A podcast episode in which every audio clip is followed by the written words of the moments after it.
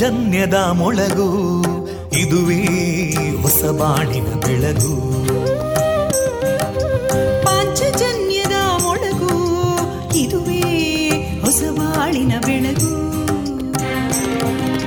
ಜನಮಾನಸವ ಅರಳಿಸುವಂತ ಜನಮಾನಸವ ಅರಳಿಸುವಂತ ವಿವೇಕವಾಣಿಯ ಮೊಳಗು, ಸುಖ ದುಃಖಗಳಿಗೆ ತಾಕೊರಳಾಗುವ ನೆಲಪ್ರೀತಿಯದಿ ಮೊಳಗು, ಇದುವೇ ಹೊಸ ಬಾಳಿನ ಬೆಳಗು, ಇದುವೇ ಪಾಂಚಜನ್ಯದ ಮೊಳಗು, ಇದುವೇ ಪಾಂಚಜನ್ಯದ ಮೊಳಗು.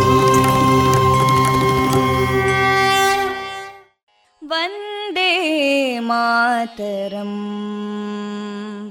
ವಂದೇ ಮಾತರಂ. ಸುಜಲಾಂ ಸುಫಲಾಂ ಮಲಯಜ ಶೀತಲಾಂ ಸಸ್ಯಶ್ಯಾಮಲಾಂ ಮಾತರಂ ವಂದೇ ಮಾತರಂ. ಶುಭ್ರಜೋತ್ಸ್ನಾ ಪುಲಕಿತಯಾಮಿನೀಂ ಫುಲ್ಲಕುಸುಮಿತಾ ಧ್ರುಮದಳಶೋಭಿನೀಂ ಸುಹಾಸಿನೀಂ ಸುಮಧುರಭಾಷಿನೀಂ ಸುಖದಾಂ ವರದಾಂ ಮಾತರಂ ವಂದೇ ಮಾತರಂ. ಕೋಟಿ ಕೋಟಿ ಕಂಠ ಕಲಕಲ ನಿನಾದ ಕರಾಲೇ, ಕೋಟಿ ಕೋಟಿ ಭುಜೈದೃತ ಕರಕಲವಾಲೇ, ಅಬಲಾಂ ಕೇನೋ ಮಾಯೇತೋ ಬಲೇ ಬಹುಬಲಧಾರಿಣೀಂ ನಮಾಮಿ ತಾರಿಣೀಂ ರಿಪುದಲವಾರಿಣೀಂ ಮಾತರಂ ವಂದೇ ಮಾತರಂ. ತುಮಿ ವಿದ್ಯಾ ತುಮಿ ಧರ್ಮ ತುಮಿ ಹೃದಿ ತುಮಿ ಮರ್ಮ, ತ್ವಂ ಹಿ ಪ್ರಾಣ ಶರೀರೇ ಬಾಹುತೇ ತುಮಿ ಮಾ ಶಕ್ತಿ, ಹೃದಯೇ ತುಮಿ ಮಾ ಭಕ್ತಿ, ತೋಮಾರಯಿ ಪ್ರತಿಮಾ ಗಡಿ ಮಂದಿರೇ ಮಂದಿರೇ ವಂದೇ ಮಾತರಂ. ತ್ವಂ ಹಿ ದುರ್ಗಾ ದಶ ಪ್ರಹರಣಧಾರಿಣೀ ಕಮಲಾಂ ಕಮಲದಲ ವಿಹಾರಿಣೀ ವಾಣೀಂ ವಿದ್ಯಾದಾಯಿನೀ ನಮಾಮಿ ತ್ವಾಂ ನಮಾಮಿ ಕಮಲಾಂ ಅಮಲಾಂ ಅತುಲಾಂ ಸುಜಲಾಂ ಸುಫಲಾಂ ಮಾತರಂ ವಂದೇ ಮಾತರಂ. ಶ್ಯಾಮಲಾಂ ಸರಳಾಂ ಸುಸ್ಮಿತಾಂ ಭೂಷಿತಾಂ ಧರಣೀಂ ಭರಣೀಂ ಮಾತರಂ ವಂದೇ ಮಾತರಂ ವಂದೇ ಮಾತರಂ.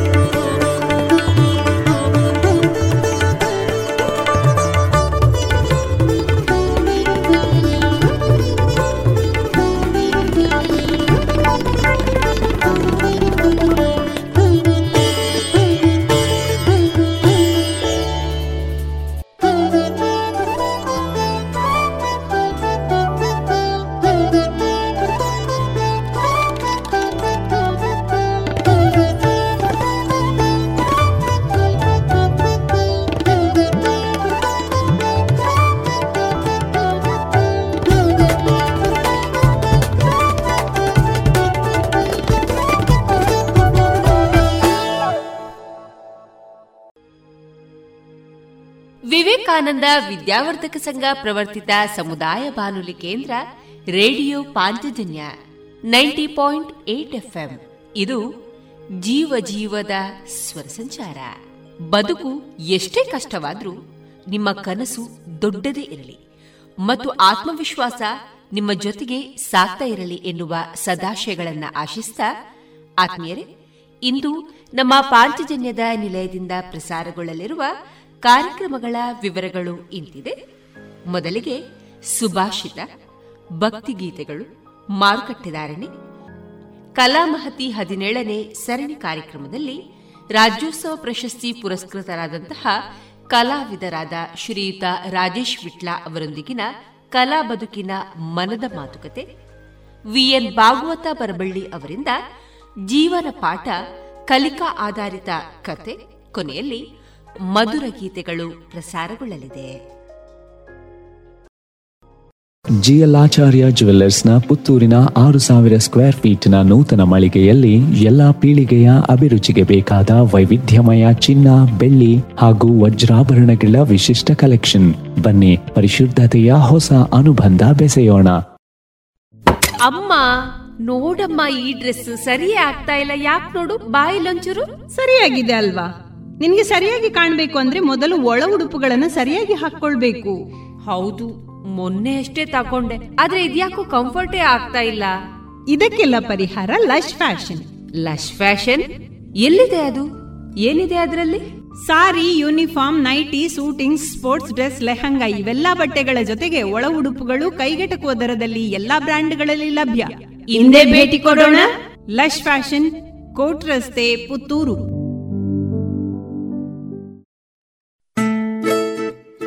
ಮಕ್ಕಳ ಕೋಮಲ ತ್ವಚೆ, ಆರೋಗ್ಯ ಮತ್ತು ಬೆಳವಣಿಗೆಗಾಗಿ ಮಕ್ಕಳಿಗೆ ಹಚ್ಚುವ ತೈಲ. ಕಳೆದ 30 ವರ್ಷಗಳಿಂದ ಬಳಕೆಯಲ್ಲಿರುವ ಎಸ್ಜಿಪಿ ಬಾಲಚಿಂತಾಮಣಿ ತೈಲ. ಮಕ್ಕಳ ಆರೋಗ್ಯಕ್ಕಾಗಿ ಇಂದಿನಿಂದಲೇ ಉಪಯೋಗಿಸಿ ಎಸ್ಜಿಪಿ ಬಾಲಚಿಂತಾಮಣಿ ತೈಲ. ಸುಮಧುರ ಕ್ಷಣಗಳನ್ನು ಎಂದು ಅವಿಸ್ಮರಣೀಯಗೊಳಿಸಲು ಪರಿಶುದ್ಧ ಚಿನ್ನಾಭರಣಗಳು ಮುಳಿಯಾ ಜುವೆಲ್ಸ್ ನಲ್ಲಿ. ಎಲ್ಲಿಯೂ ಸಿಗದಂತಹ ಅತ್ಯುನ್ನತ ಡಿಸೈನ್ಸ್, ಬೇಕಾದಷ್ಟು ಕಲೆಕ್ಷನ್ಸ್, ಸೆಲೆಕ್ಷನ್ಸ್. ಚಿನ್ನ, ಬೆಳ್ಳಿ, ವಜ್ರಾಭರಣಗಳ ಖರೀದಿಗೆ ಭೇಟಿ ಕೊಡಿ ಮುಳಿಯಾ ಜುವೆಲ್ಸ್, ಪುತ್ತೂರು, ಮಡಿಕೇರಿ, ಗೋಣಿಕೊಪ್ಪಲು, ಬೆಳ್ತಂಗಡಿ, ಬೆಂಗಳೂರು. ಶುದ್ಧತೆಯನ್ನು ಮೀರಿದ ಪರಿಪೂರ್ಣತೆಯಡೆಗೆ.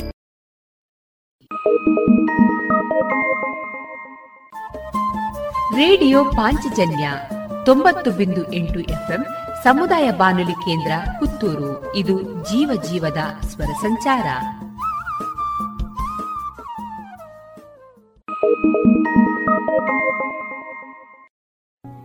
ಇದೀಗ ಮೊದಲಿಗೆ ಸುಭಾಷಿತ ವಾಚನ ವಿಘ್ನೇಶ್ ಭಟ್ಪಡ್ನೂರು.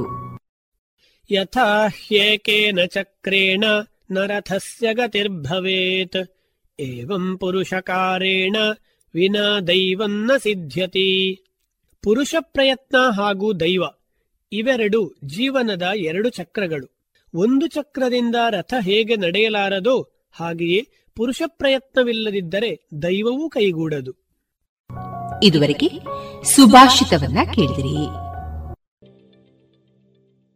ಸುದ್ದಿ ಸುದ್ದಿ ಸುದ್ದಿ. ಈಗ ಎಲ್ಲೆಲ್ಲೂ ಕೇಳುವುದು ಹಲಸು ಮೇಳಗಳದ್ದೇ ಸುದ್ದಿ. ಆ ಊರಲ್ಲಾಯ್ತು, ಈ ಊರಲ್ಲಾಯ್ತು, ಹೋಗಲು ದೂರವಾಯ್ತು ಅನ್ನೋರಿಗೆ ಪುತ್ತೂರಿನಲ್ಲೇ ನಡೆಯಲಿದೆ ಜೂನ್ 25 ಮತ್ತು 26ರಂದು ಹಲಸು ಮತ್ತು ಹಣ್ಣಿನ ಹಬ್ಬ. ಹಲಸು ಹಬ್ಬದಲ್ಲಿ ಏನುಂಟು ಏನಿಲ್ಲ ತಿಳಿಯೋಣ ಬನ್ನಿ. ನಾವು ಹಲಸು ಬೆಳೆಗಾರರಾಗಬೇಕೇ? ಬಗೆ ಬಗೆಯ ಖಾದ್ಯಗಳನ್ನ ನಮ್ಮ ಮನೆಗಳಲ್ಲಿಯೂ ಮಾಡಿ ಉಣ್ಣಬೇಕೇ? ಯಾವ ಹಲಸಿನ ಗಿಡ ನಮ್ಮೂರಿಗೆ ಒಳ್ಳೆಯದು, ಯಾವುದು ಬೇಡ? ಅನುಭವಿಗಳ ಮಾತು ಇವೆಲ್ಲವೂ ಹಲಸು ಮೇಳದಲ್ಲಿ. ಇವಿಷ್ಟು ಮಾತು ಕೇಳಿದ್ರೆ ಸಾಕೆ, ಹೊಟ್ಟೆ ತಂಪಾಗಿಸ್ಬೇಡ್ವೆ? ನೋಡಿ ತಿಳಿ ಮಾಡಿ ಕಲಿ ಎಂಬಂತೆ ತಿಂದು ರುಚಿ ನೋಡೋಣ ಬನ್ನಿ. ಬೇಳೆ ಹೋಳಿಗೆ ಬೇಕೇ? ಸೊಳೆಯ ರೊಟ್ಟಿ ದೋಸೆ ಬೇಕೇ? ಮುಳುಕುಗಾರಿಕೆಗಳು ಬೇಕೇ? ಚಿಪ್ಸ್ ಹಲ್ವಾಗಳು ಬೇಕೇ? ಉಂಡ್ಲಕಾಳು ಸವೆ ನೆನಪು ಮಾತ್ರ ಮತ್ತೆ ತಿನ್ಬೇಕು ಅಂತ ಅನಿಸ್ತಾ ಇದೆಯಾ? ಬಲ್ಲವರೇ ಬಲ್ಲರು ಹಲಸು ಐಸ್ ಕ್ರೀಮ್ ಸ್ವಾದ. ಎಲ್ಲವೂ ಲೈವ್ ಲೈವ್ ಲೈವ್. ಹಲಸಿನ ಹಣ್ಣು ಇಡಿಯಾಗಿ ನಿಮ್ಗೆ ಬೇಕೇ? ಕೆಂಪು ಸೊಳೆಯ ಹಣ್ಣನ್ನ ನೀವೆಂದಾದ್ರೂ ಕಂಡಿದ್ದೀರಾ? ಕೊಂಡು ಹೋಗೋಣ ಬನ್ನಿ. ನಿಮ್ಮನ್ನ ಪ್ರೀತಿಯಿಂದ ಸ್ವಾಗತಿಸಲು ಸಜ್ಜಾಗಿ ನಿಂತಿದೆ ನವತೇಜ ಟ್ರಸ್ಟ್ ಮತ್ತು ಜೆಸಿಐ ಪುತ್ತೂರಿನ ಯುವ ಪಡೆ. ಬರ್ತೀರಿ ತಾನೆ? ನಿಮ್ಮವರನ್ನ ಕರೆತರ್ತೀರಿ ತಾನೆ, ಇನ್ನಷ್ಟು ಜನರಿಗೆ ವಿಷಯವನ್ನ ಹಂಚ್ತೀರಿ ತಾನೆ. ಇನ್ಯಾಕೆ ತಡ? ಜೂನ್ 25-26 ಶನಿವಾರ ಮತ್ತು ಭಾನುವಾರ ಬೆಳಗ್ಗೆ 9 to 7 ಸುಕೃತೀಂದ್ರ ಕಲಾ ಮಂದಿರ, ವೆಂಕಟರಮಣ ದೇವಸ್ಥಾನದ ಬಳಿ, ಪುತ್ತೂರು.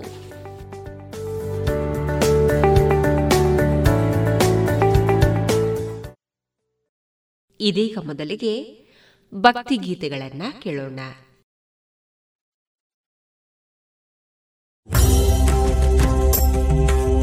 ನಮಃ ಶಿವಾಯ, ಓಂ ನಮಃ ಶಿವಾಯ, ಓಂ ನಮಃ ಶಿವಾಯ, ಓಂ ನಮಃ ಶಿವಾಯ. ಮೃತ್ಯುಂಜಯಾಯ ರುದ್ರಾಯ ನೀಲಕಂಠಾಯ ಶಂಭವೇ, ಅಮೃತೇಶಾಯ ಶರ್ವಾಯ ಮಹಾದೇವಾಯ ತೇ ನಮಃ. ಮೃತ್ಯುಂಜಯಾಯ ರುದ್ರಾಯ ನೀಲಕಂಠಾಯ ಶಂಭವೇ, ಅಮೃತೇಶಾಯ ಶರ್ವಾಯ ಮಹಾದೇವಾಯ ತೇ ನಮಃ.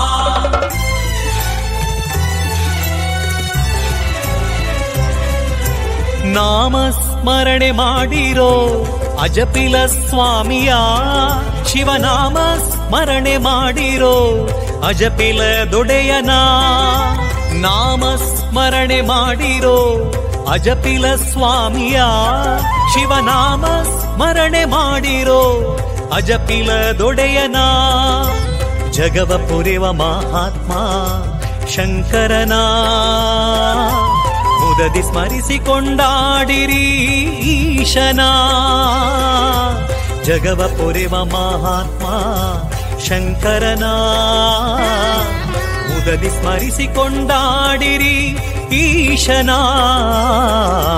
ನಾಮಸ್ಮರಣೆ ಮಾಡಿರೋ ಅಜಪಿಲ ಸ್ವಾಮಿಯ, ಶಿವನಾಮ ಸ್ಮರಣೆ ಮಾಡಿರೋ ಅಜಪಿಲ ದೊಡೆಯನ.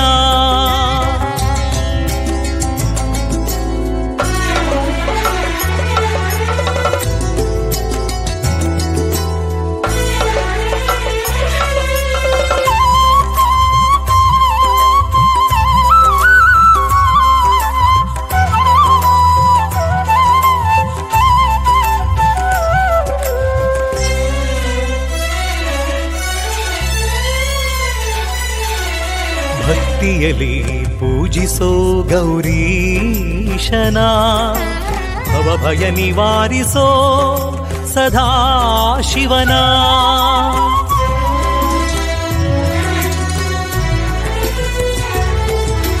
ಭಕ್ತಿಯಲ್ಲಿ ಪೂಜಿಸೋ ಗೌರೀಶನ, ಭವಭಯ ನಿವಾರಿಸೋ ಸದಾ ಶಿವನ.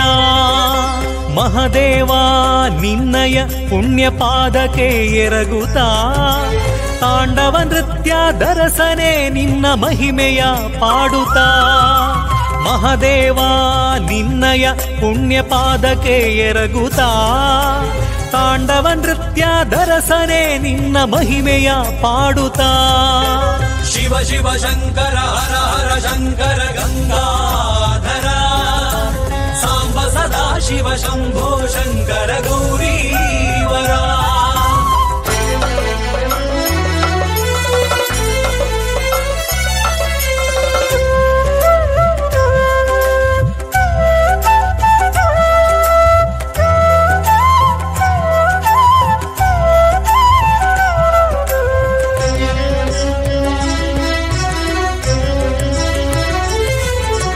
ಬೆಳಗಿಸುವೆ ನಂದಾ ದೀಪ ಪರಶಿವನಿಗೆ, ಶ್ರೀ ಕ್ಷೇತ್ರ ಅಜಪಿಲ ದೊಡೆಯ ಮಹಲಿಂಗೇಶಗೆ.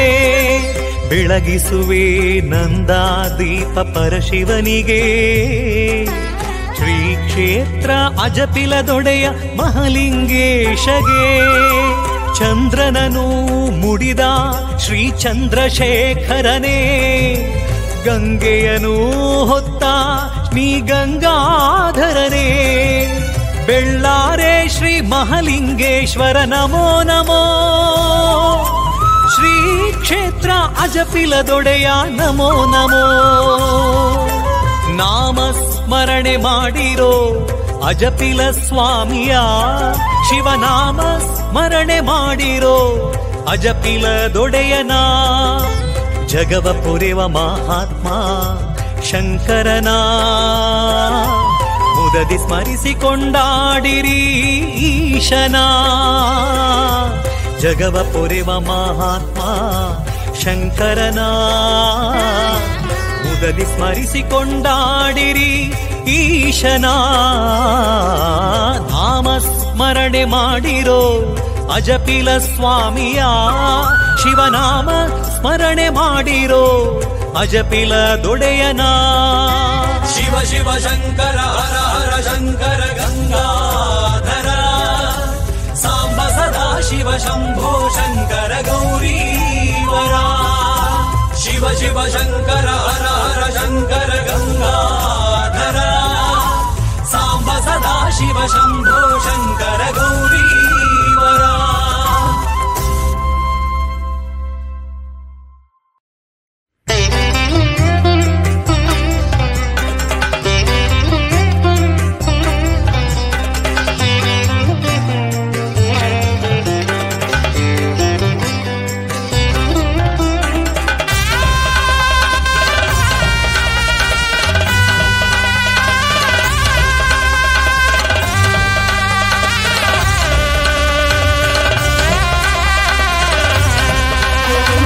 ನಮೋ ಮಹಾದೇವ ವ್ಯಾಘ್ರಮುಖದ ಭಾವ ನಮೋ ಮಹಾದೇವ ವ್ಯಾಘ್ರಮುಖದ ಭಾವ ನಮೋ ಮಹಾದೇವ ವ್ಯಾಘ್ರಮುಖದ ಭಾವ ನಮೋ ಮಹಾದೇವ ವ್ಯಾಘ್ರಮುಖದ ಭಾವ ನರದೇಹವ ಹೊತ್ತಂತ ನಾರಸಿಂಹದೇವ ನರದೇಹವ ಹೊತ್ತಂತ ನಾರಸಿಂಹದೇವ ನಾರಸಿಂಹದೇವ ನಾರಸಿಂಹದೇವ ನಮೋ ಮಹಾದೇವ ವ್ಯಾಘ್ರಮುಖದ ಭಾವ ನಮೋ ಮಹಾದೇವ ವ್ಯಾಘ್ರಮುಖದ ಭಾವ.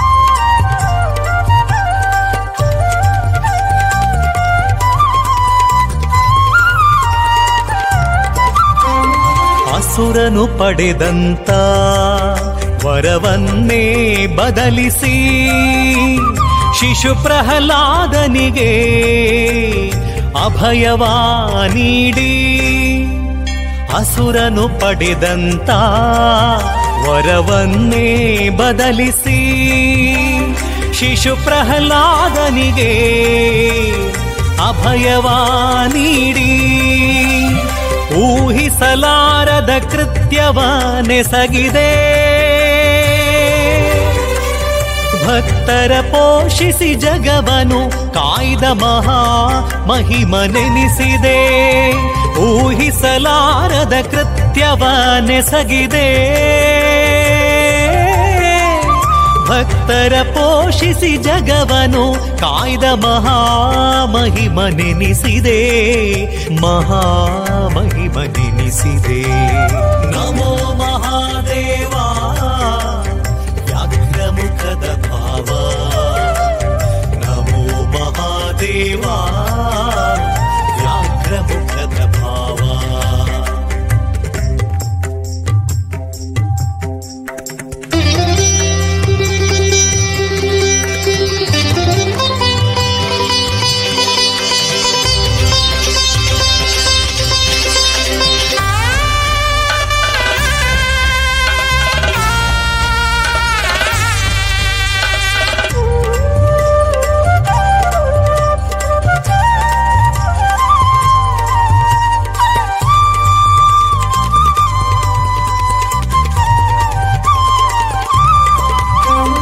ಘೋರ ರೂಪವ ತಾಳಿ ಹಲವು ತಾಣದಿ ನೆಲೆಸಿ ಹರಿಯ ವೇಷಧಾರಿ ಇಳೆಯ ದೈವವೆನಿಸಿದೆ. ಘೋರ ರೂಪವ ತಾಳಿ ಹಲವು ತಾಣದಿ ನೆಲೆಸಿ ಹರಿಯ ವೇಷಧಾರಿ ಇಳೆಯ ದೈವವೆನಿಸಿದೆ. ಬಾಯಿ ತೆರೆದು ಹಲ್ಲುಗಳಿಂದ ಜನರ ಭೀತಿಗೊಳಿಸಿದೆ. ಬಾಯಿ ತೆರೆದು ಹಲ್ಲುಗಳಿಂದ ಜನರ ಭೀತಿಗೊಳಿಸಿದೆ. ನಾರಿಯ ತೊಡೆಯಲ್ಲಿರಿಸಿ ಪೂಜೆಯನ್ನು ಕೈಕೊಂಡೆ, ಪೂಜೆಯನ್ನು ಕೈಕೊಂಡೆ.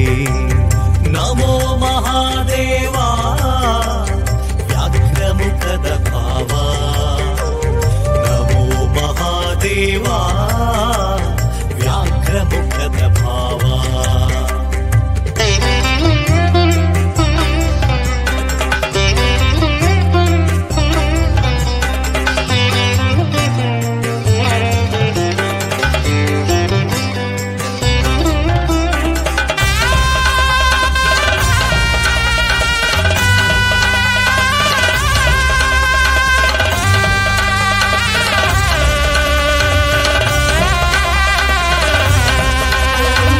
ಎಂದೆಂದಿಗೂ ಬಿಡದೆ ನಿನ್ನ ಸ್ಮರಣೆಯಾಗೈಯುವೆ.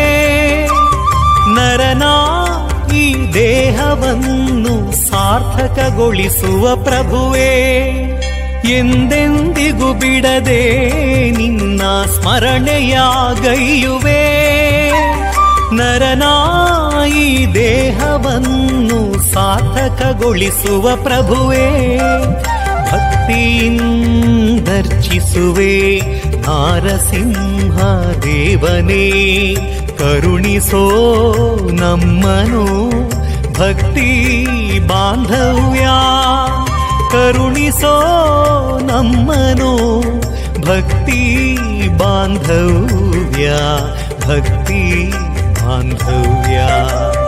ನಮೋ ಮಹಾದೇವ ವ್ಯಾಘ್ರಮುಖದ ಭಾವ, ನಮೋ ಮಹಾದೇವ ವ್ಯಾಘ್ರಮುಖದ ಭಾವ. ನರದೇಹವ ಹೊತ್ತಂತ ನಾರಸಿಂಹದೇವ, ನರದೇಹವ ಹೊತ್ತಂತ ನಾರಸಿಂಹದೇವ, ನಾರಸಿಂಹದೇವ, ನರಸಿಂಹದೇವ. ನಮೋ ಮಹಾದೇವ ವ್ಯಾಘ್ರಮುಖದ ಭಾವ, ನಮೋ ಮಹಾದೇವ ವ್ಯಾಘ್ರಮುಖದ ಭಾವ.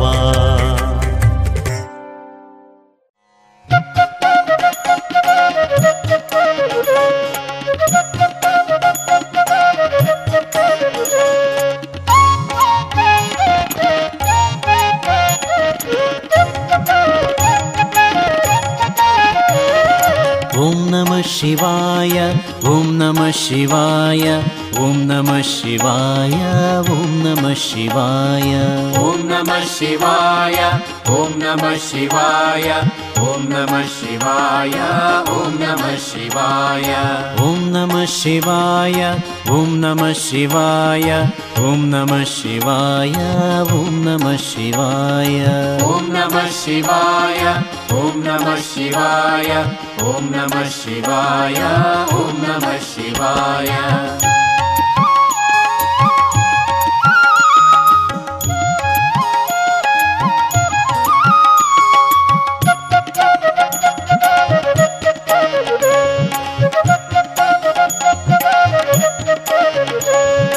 ಒಂದು ದಳದ ಕಮಲದಲ್ಲಿ ಅಂದವಾದ ಲಿಂಗವೇ ಮಧ್ಯಪ್ರಾಣಲಿಂಗವೇ ಸತ್ಯಶಾಂತಿ ಲಿಂಗವೇ. ಒಂದು ದಳದ ಕಮಲದಲ್ಲಿ ಅಂದವಾದ ಲಿಂಗವೇ ಮಧ್ಯಪ್ರಾಣಲಿಂಗವೇ ಸತ್ಯಶಾಂತಿ ಲಿಂಗವೇ. ಓಂ ನಮಃ ಶಿವಾಯ ಓಂ ನಮಃ ಶಿವಾಯ ಓಂ ನಮಃ ಶಿವಾಯ ಓಂ ನಮಃ ಶಿವಾಯ ಓಂ ನಮಃ ಶಿವಾಯ ಓಂ ನಮಃ ಶಿವಾಯ ಓಂ ನಮಃ ಶಿವಾಯ ಓಂ ನಮಃ ಶಿವಾಯ. ಎರಡು ದಳದ ಕಮಲದಲ್ಲಿ ಹರಡಿ ಬಂದ ಲಿಂಗವೇ ಮಧ್ಯಪ್ರಾಣಲಿಂಗವೇ ಸತ್ಯ ಶಾಂತಿ ಲಿಂಗವೇ. ಎರಡು ದಳದ ಕಮಲದಲ್ಲಿ ಹರಡಿ ಬಂದ ಲಿಂಗವೇ ಮಧ್ಯಪ್ರಾಣಲಿಂಗವೇ ಸತ್ಯ ಶಾಂತಿ ಲಿಂಗವೇ. ಓಂ ನಮಃ ಶಿವಾಯ ಓಂ ನಮಃ ಶಿವಾಯ ಓಂ ನಮಃ ಶಿವಾಯ ಓಂ ನಮಃ ಶಿವಾಯ ಓಂ ನಮಃ ಶಿವಾಯ ಓಂ ನಮಃ ಶಿವಾಯ ಓಂ ನಮಃ ಶಿವಾಯ ಓಂ ನಮಃ ಶಿವಾಯ. ಮೂರು ದಳದ ಕಮಲದಲ್ಲಿ ಮೂಡಿ ಬಂದ ಲಿಂಗವೇ ಮಧ್ಯಪ್ರಾಣಲಿಂಗವೇ ಸತ್ಯ ಶಾಂತಿ ಲಿಂಗವೇ. ಮೂರು ದಳದ ಕಮಲದಲ್ಲಿ ಮೂಡಿ ಬಂದ ಲಿಂಗವೇ ಮಧ್ಯಪ್ರಾಣಲಿಂಗವೇ ಸತ್ಯ ಶಾಂತಿ ಲಿಂಗವೇ. ಓಂ ನಮಃ ಶಿವಾಯ ಓಂ ನಮಃ ಶಿವಾಯ ಓಂ ನಮಃ ಶಿವಾಯ ಓಂ ನಮಃ ಶಿವಾಯ ಓಂ ನಮಃ ಶಿವಾಯ ಓಂ ನಮಃ ಶಿವಾಯ ಓಂ ನಮಃ ಶಿವಾಯ ಓಂ ನಮಃ ಶಿವಾಯ.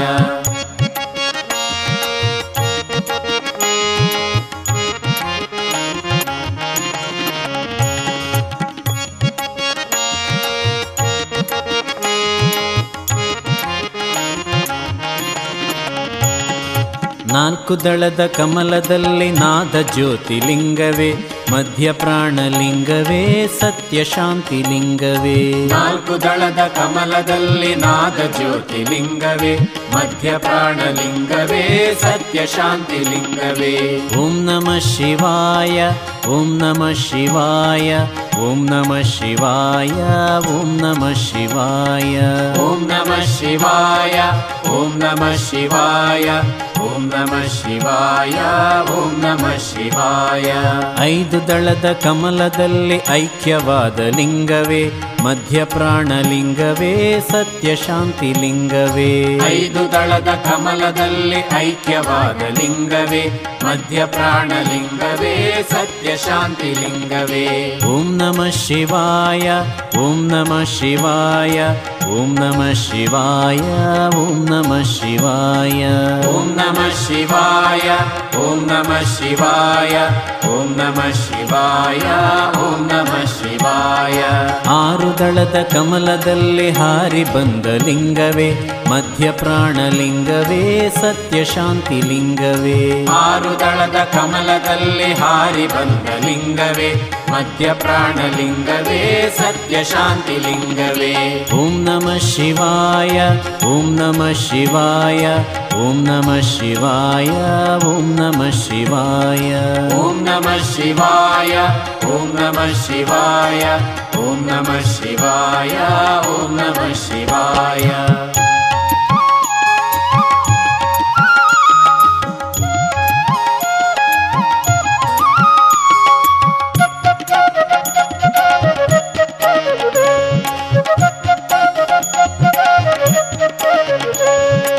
ಏಳು ದಳದ ಕಮಲದಲ್ಲಿ ಎದ್ದು ಬಂದ ಲಿಂಗವೇ ಮಧ್ಯಪ್ರಾಣಲಿಂಗವೇ ಸತ್ಯ ಶಾಂತಿ ಲಿಂಗವೇ.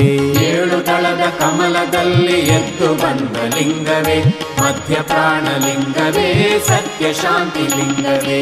ಓಂ ನಮಃ ಶಿವಾಯ ಓಂ ನಮಃ ಶಿವಾಯ ಓಂ ನಮಃ ಶಿವಾಯ ಓಂ ನಮಃ ಶಿವಾಯ ಓಂ ನಮಃ ಶಿವಾಯ ಓಂ ನಮಃ ಶಿವಾಯ ಓಂ ನಮಃ ಶಿವಾಯ ಓಂ ನಮಃ ಶಿವಾಯ. ಎಂಟು ದಳದ ಕಮಲದಲ್ಲಿ ಕಂಠನಾದ ಲಿಂಗವೇ ಮಧ್ಯಪ್ರಾಣಲಿಂಗವೇ ಸತ್ಯ ಶಾಂತಿ ಲಿಂಗವೇ. ಎಂಟು ದಳದ ಕಮಲದಲ್ಲಿ ಕಂಠನಾದ ಲಿಂಗವೇ ಮಧ್ಯಪ್ರಾಣಲಿಂಗವೇ ಸತ್ಯ ಶಾಂತಿ ಲಿಂಗವೇ. ಓಂ ನಮಃ ಶಿವಾಯ ಓಂ ನಮಃ ಶಿವಾಯ ಓಂ ನಮಃ ಶಿವಾಯ ಓಂ ನಮಃ ಶಿವಾಯ ಓಂ ನಮಃ ಶಿವಾಯ ಓಂ ನಮಃ ಶಿವಾಯ ಓಂ ನಮಃ ಶಿವಾಯ ಓಂ ನಮಃ ಶಿವಾಯ. ಒಂಬತ್ತು ದಳದ ಕಮಲದಲ್ಲಿ ತುಂಬಿ ಬಂದ ಲಿಂಗವೇ ಮಧ್ಯಪ್ರಾಣಲಿಂಗವೇ ಸತ್ಯ ಶಾಂತಿ ಲಿಂಗವೇ. ಒಂಬತ್ತು ದಳದ ಕಮಲದಲ್ಲಿ ತುಂಬಿ ಬಂದ ಲಿಂಗವೇ ಮಧ್ಯಪ್ರಾಣಲಿಂಗವೇ ಸತ್ಯ ನಿತ್ಯ ಶಾಂತಿ ಲಿಂಗವೇ. ಓಂ ನಮಃ ಶಿವಾಯ ಓಂ ನಮಃ ಶಿವಾಯ ಓಂ ನಮಃ ಶಿವಾಯ ಓಂ ನಮಃ ಶಿವಾಯ ಓಂ ನಮಃ ಶಿವಾಯ ಓಂ ನಮಃ ಶಿವಾಯ ಓಂ ನಮಃ ಶಿವಾಯ ಓಂ ನಮಃ ಶಿವಾಯ ಓಂ ನಮಃ ಶಿವಾಯ ಓಂ ನಮಃ ಶಿವಾಯ ಓಂ ನಮಃ ಶಿವಾಯ ಓಂ ನಮಃ ಶಿವಾಯ ಓಂ ನಮಃ ಶಿವಾಯ ಓಂ ನಮಃ ಶಿವಾಯ ಓಂ ನಮಃ ಶಿವಾಯ ಓಂ ನಮಃ ಶಿವಾಯ ಓಂ ನಮಃ ಶಿವಾಯ ಓಂ ನಮಃ ಶಿವಾಯ ಓಂ ನಮಃ ಶಿವಾಯ ಓಂ ನಮಃ ಶಿವಾಯ ಓಂ ನಮಃ ಶಿವಾಯ ಓಂ ನಮಃ ಶಿವಾಯ ಓಂ ನಮಃ ಶಿವಾಯ ಓಂ ನಮಃ ಶಿವಾಯ ಓಂ ನಮಃ ಶಿವಾಯ ಓಂ ನಮಃ ಶಿವಾಯ ಓಂ ನಮಃ ಶಿವಾಯ ಓಂ ನಮಃ ಶಿವಾಯ.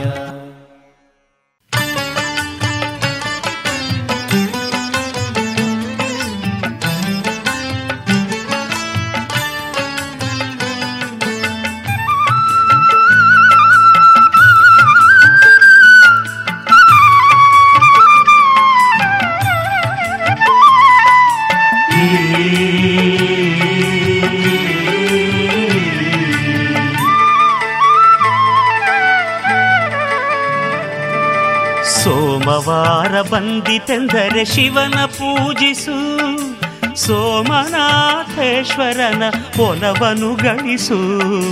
ಸೋಮವಾರ ಬಂದಿತೆಂದರೆ ಶಿವನ ಪೂಜಿಸು, ಸೋಮನಾಥೇಶ್ವರನ ಒಲವನ್ನು ಗಳಿಸು, ಒಲವನ್ನು ಗಳಿಸು.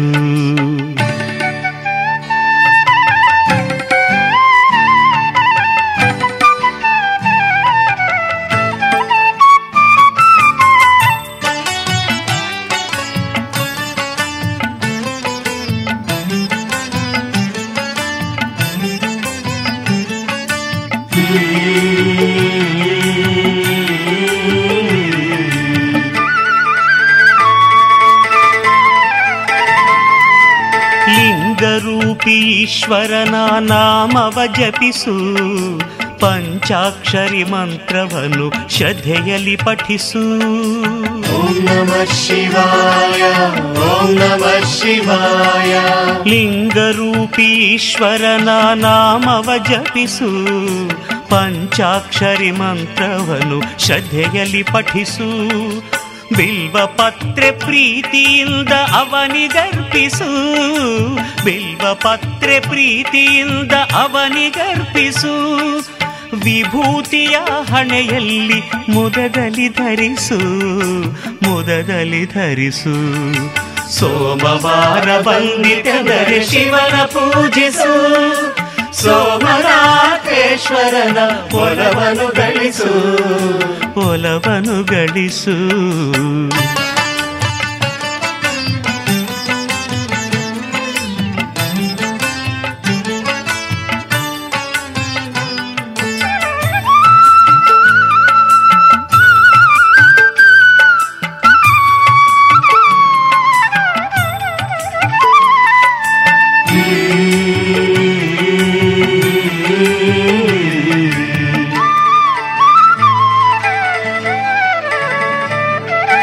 ನಾಗೇಂದ್ರ ಹಾರನ ನಾಮ ನೆನೆಯಲು ನೂರೊಂದು ಕಷ್ಟಗಳು ಮರೆಯಾಗುವುದು.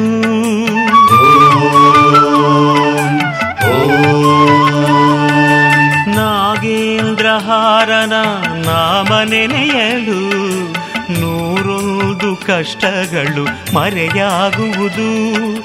ಮುಕ್ಕಣ್ಣನ ಮನಸಾರ ನಾವು ಸ್ಮರಿಸಲು, ಮುಕ್ಕಣ್ಣನ ಮನಸಾರ ನಾವು ಸ್ಮರಿಸಲು, ಸ್ಮರಹರನ ಒಲುಮೆಯು ನಮದಾಗುವುದು, ನಮದಾಗುವುದು. ಸೋಮವಾರ ಬಂದಿತೆಂದರೆ ಶಿವನ ಪೂಜಿಸು, ಸೋಮನಾಥೇಶ್ವರನ ಒಲವನ್ನು ಗಳಿಸು, ಒಲವನ್ನು ಗಳಿಸು.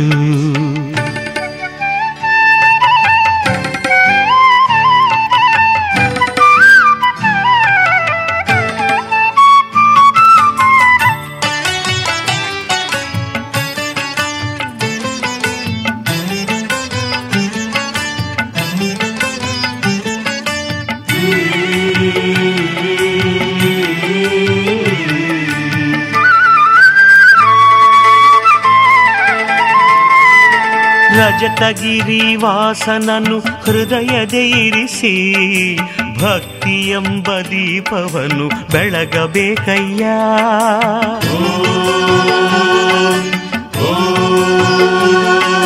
ರಜತಗಿರಿ ವಾಸನನು ಹೃದಯದೈರಿಸಿ ಭಕ್ತಿಯೆಂಬ ದೀಪವನು ಬೆಳಗಬೇಕಯ್ಯ.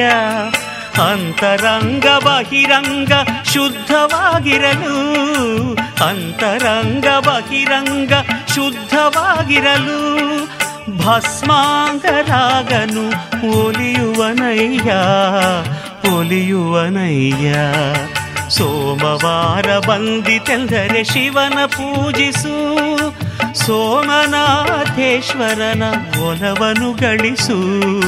ಸೋಮವಾರ ಬಂದಿತೆಂದರೆ ಶಿವನ ಪೂಜಿಸು, ಸೋಮನಾಥೇಶ್ವರನ ಒಲವನ್ನು ಗಳಿಸು, ಒಲವನ್ನು ಗಳಿಸು. ಇದುವರೆಗೆ ಭಕ್ತಿಗೀತೆಗಳನ್ನ ಕೇಳಿದರೆ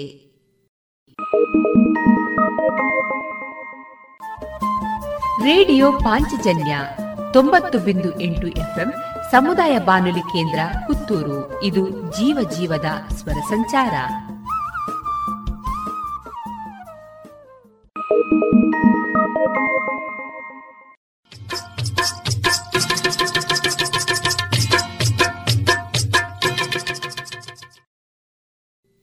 ಇನ್ನು ಮುಂದೆ ಸ್ವಾಮಿ ಜಗದಾತ್ಮಾನಂದರ ಬದುಕಲು ಕಲಿಯಿರಿ ಈ ಕೃತಿಯಿಂದ ಆಯ್ದ ಭಾಗವನ್ನ ಕೇಳೋಣ.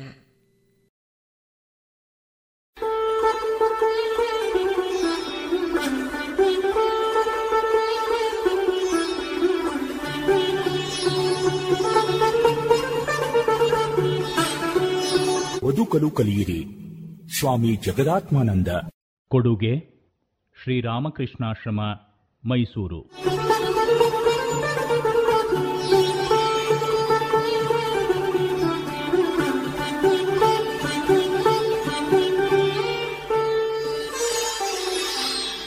ನಾನುವಿನ ಆಳದಲ್ಲಿ ನಾವೆಲ್ಲ ಒಂದು. ಮೇಲಿನ ವಾಕ್ಯಗಳಲ್ಲಿ ನಾನು ಎನ್ನುವುದು ಸ್ಥಾಯಿಯಾಗಿದೆ, ಎಲ್ಲ ಅನುಭವಗಳಿಗೂ ಸಾಕ್ಷಿಯಾಗಿ ನಿರಂತರವೂ ಉಳಿದುಕೊಂಡಿದೆ. ಉಳಿದ ಎಲ್ಲ ಅನುಭವಗಳು ಉದಯಿಸುತ್ತವೆ, ಬದಲಾಗುತ್ತವೆ, ಅಸ್ತಮಿಸುತ್ತಿವೆ. ದೃಶ್ಯವೂ ನಿರಂತರ ಪರಿವರ್ತನಾಶೀಲವೂ ವಿನಾಶಶೀಲವೂ ಆದ ಆ ಅನುಭವಗಳನ್ನೆಲ್ಲ ಬೆಳಗುತ್ತಾ ಸ್ಥಾಯಿಯಾಗಿ ನಿಂತಿರುವ ಈ ನಾನುವಿನ ಮೂಲಕ ವ್ಯಕ್ತವಾಗುವ ತತ್ವ ಯಾವುದು?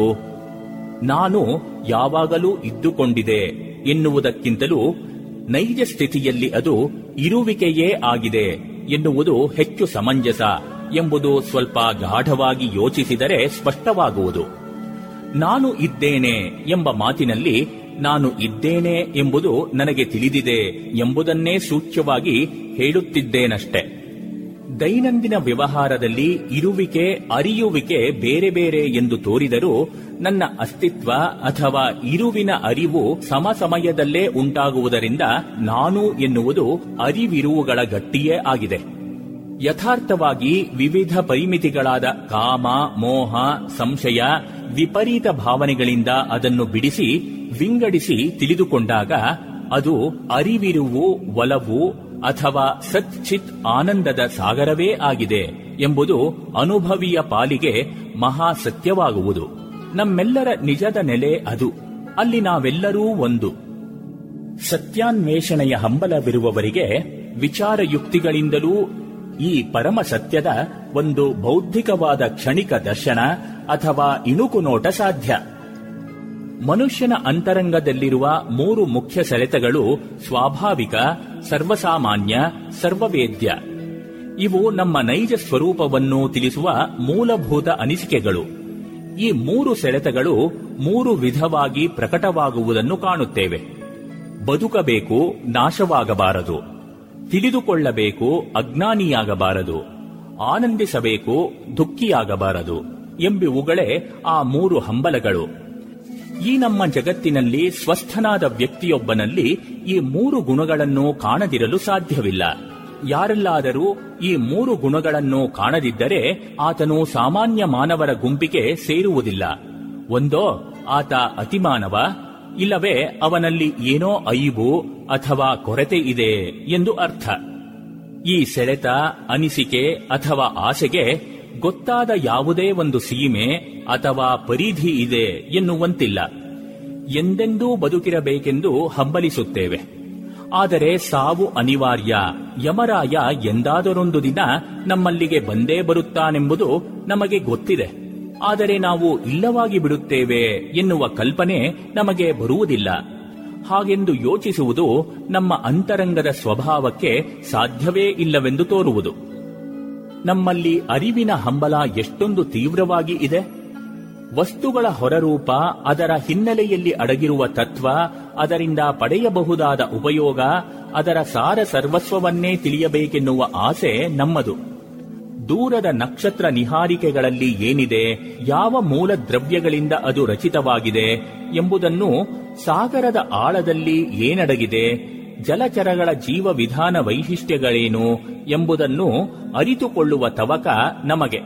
ಮನುಷ್ಯನ ಮನಸ್ಸೇನು, ಅದರ ಆಳದ ಪದರಗಳಲ್ಲಿ ಏನಿದೆ, ಅದು ಯಾವ ನಿಯಮಗಳನ್ನು ಅನುಸರಿಸಿ ಹೇಗೆ ವರ್ತಿಸುತ್ತದೆ ಎಂಬುದನ್ನು ತಿಳಿಯುವ ಕುತೂಹಲ ನಮ್ಮನ್ನು ಆವರಿಸಿಕೊಂಡಿದೆ. ಸಾವು ಏನು, ಸಾವಿನ ಆಚೆಗೆ ಜೀವನವಿದೆಯೇ, ಭಗವಂತನು ಇದ್ದಾನೆಯೇ, ಇದ್ದರೆ ಸುಖ ದುಃಖಗಳಿಗೇನು ಅರ್ಥ ಎಂಬುದನ್ನು ತಿಳಿಯುವ ಹಂಬಲ ಯಾರಿಗಿಲ್ಲ.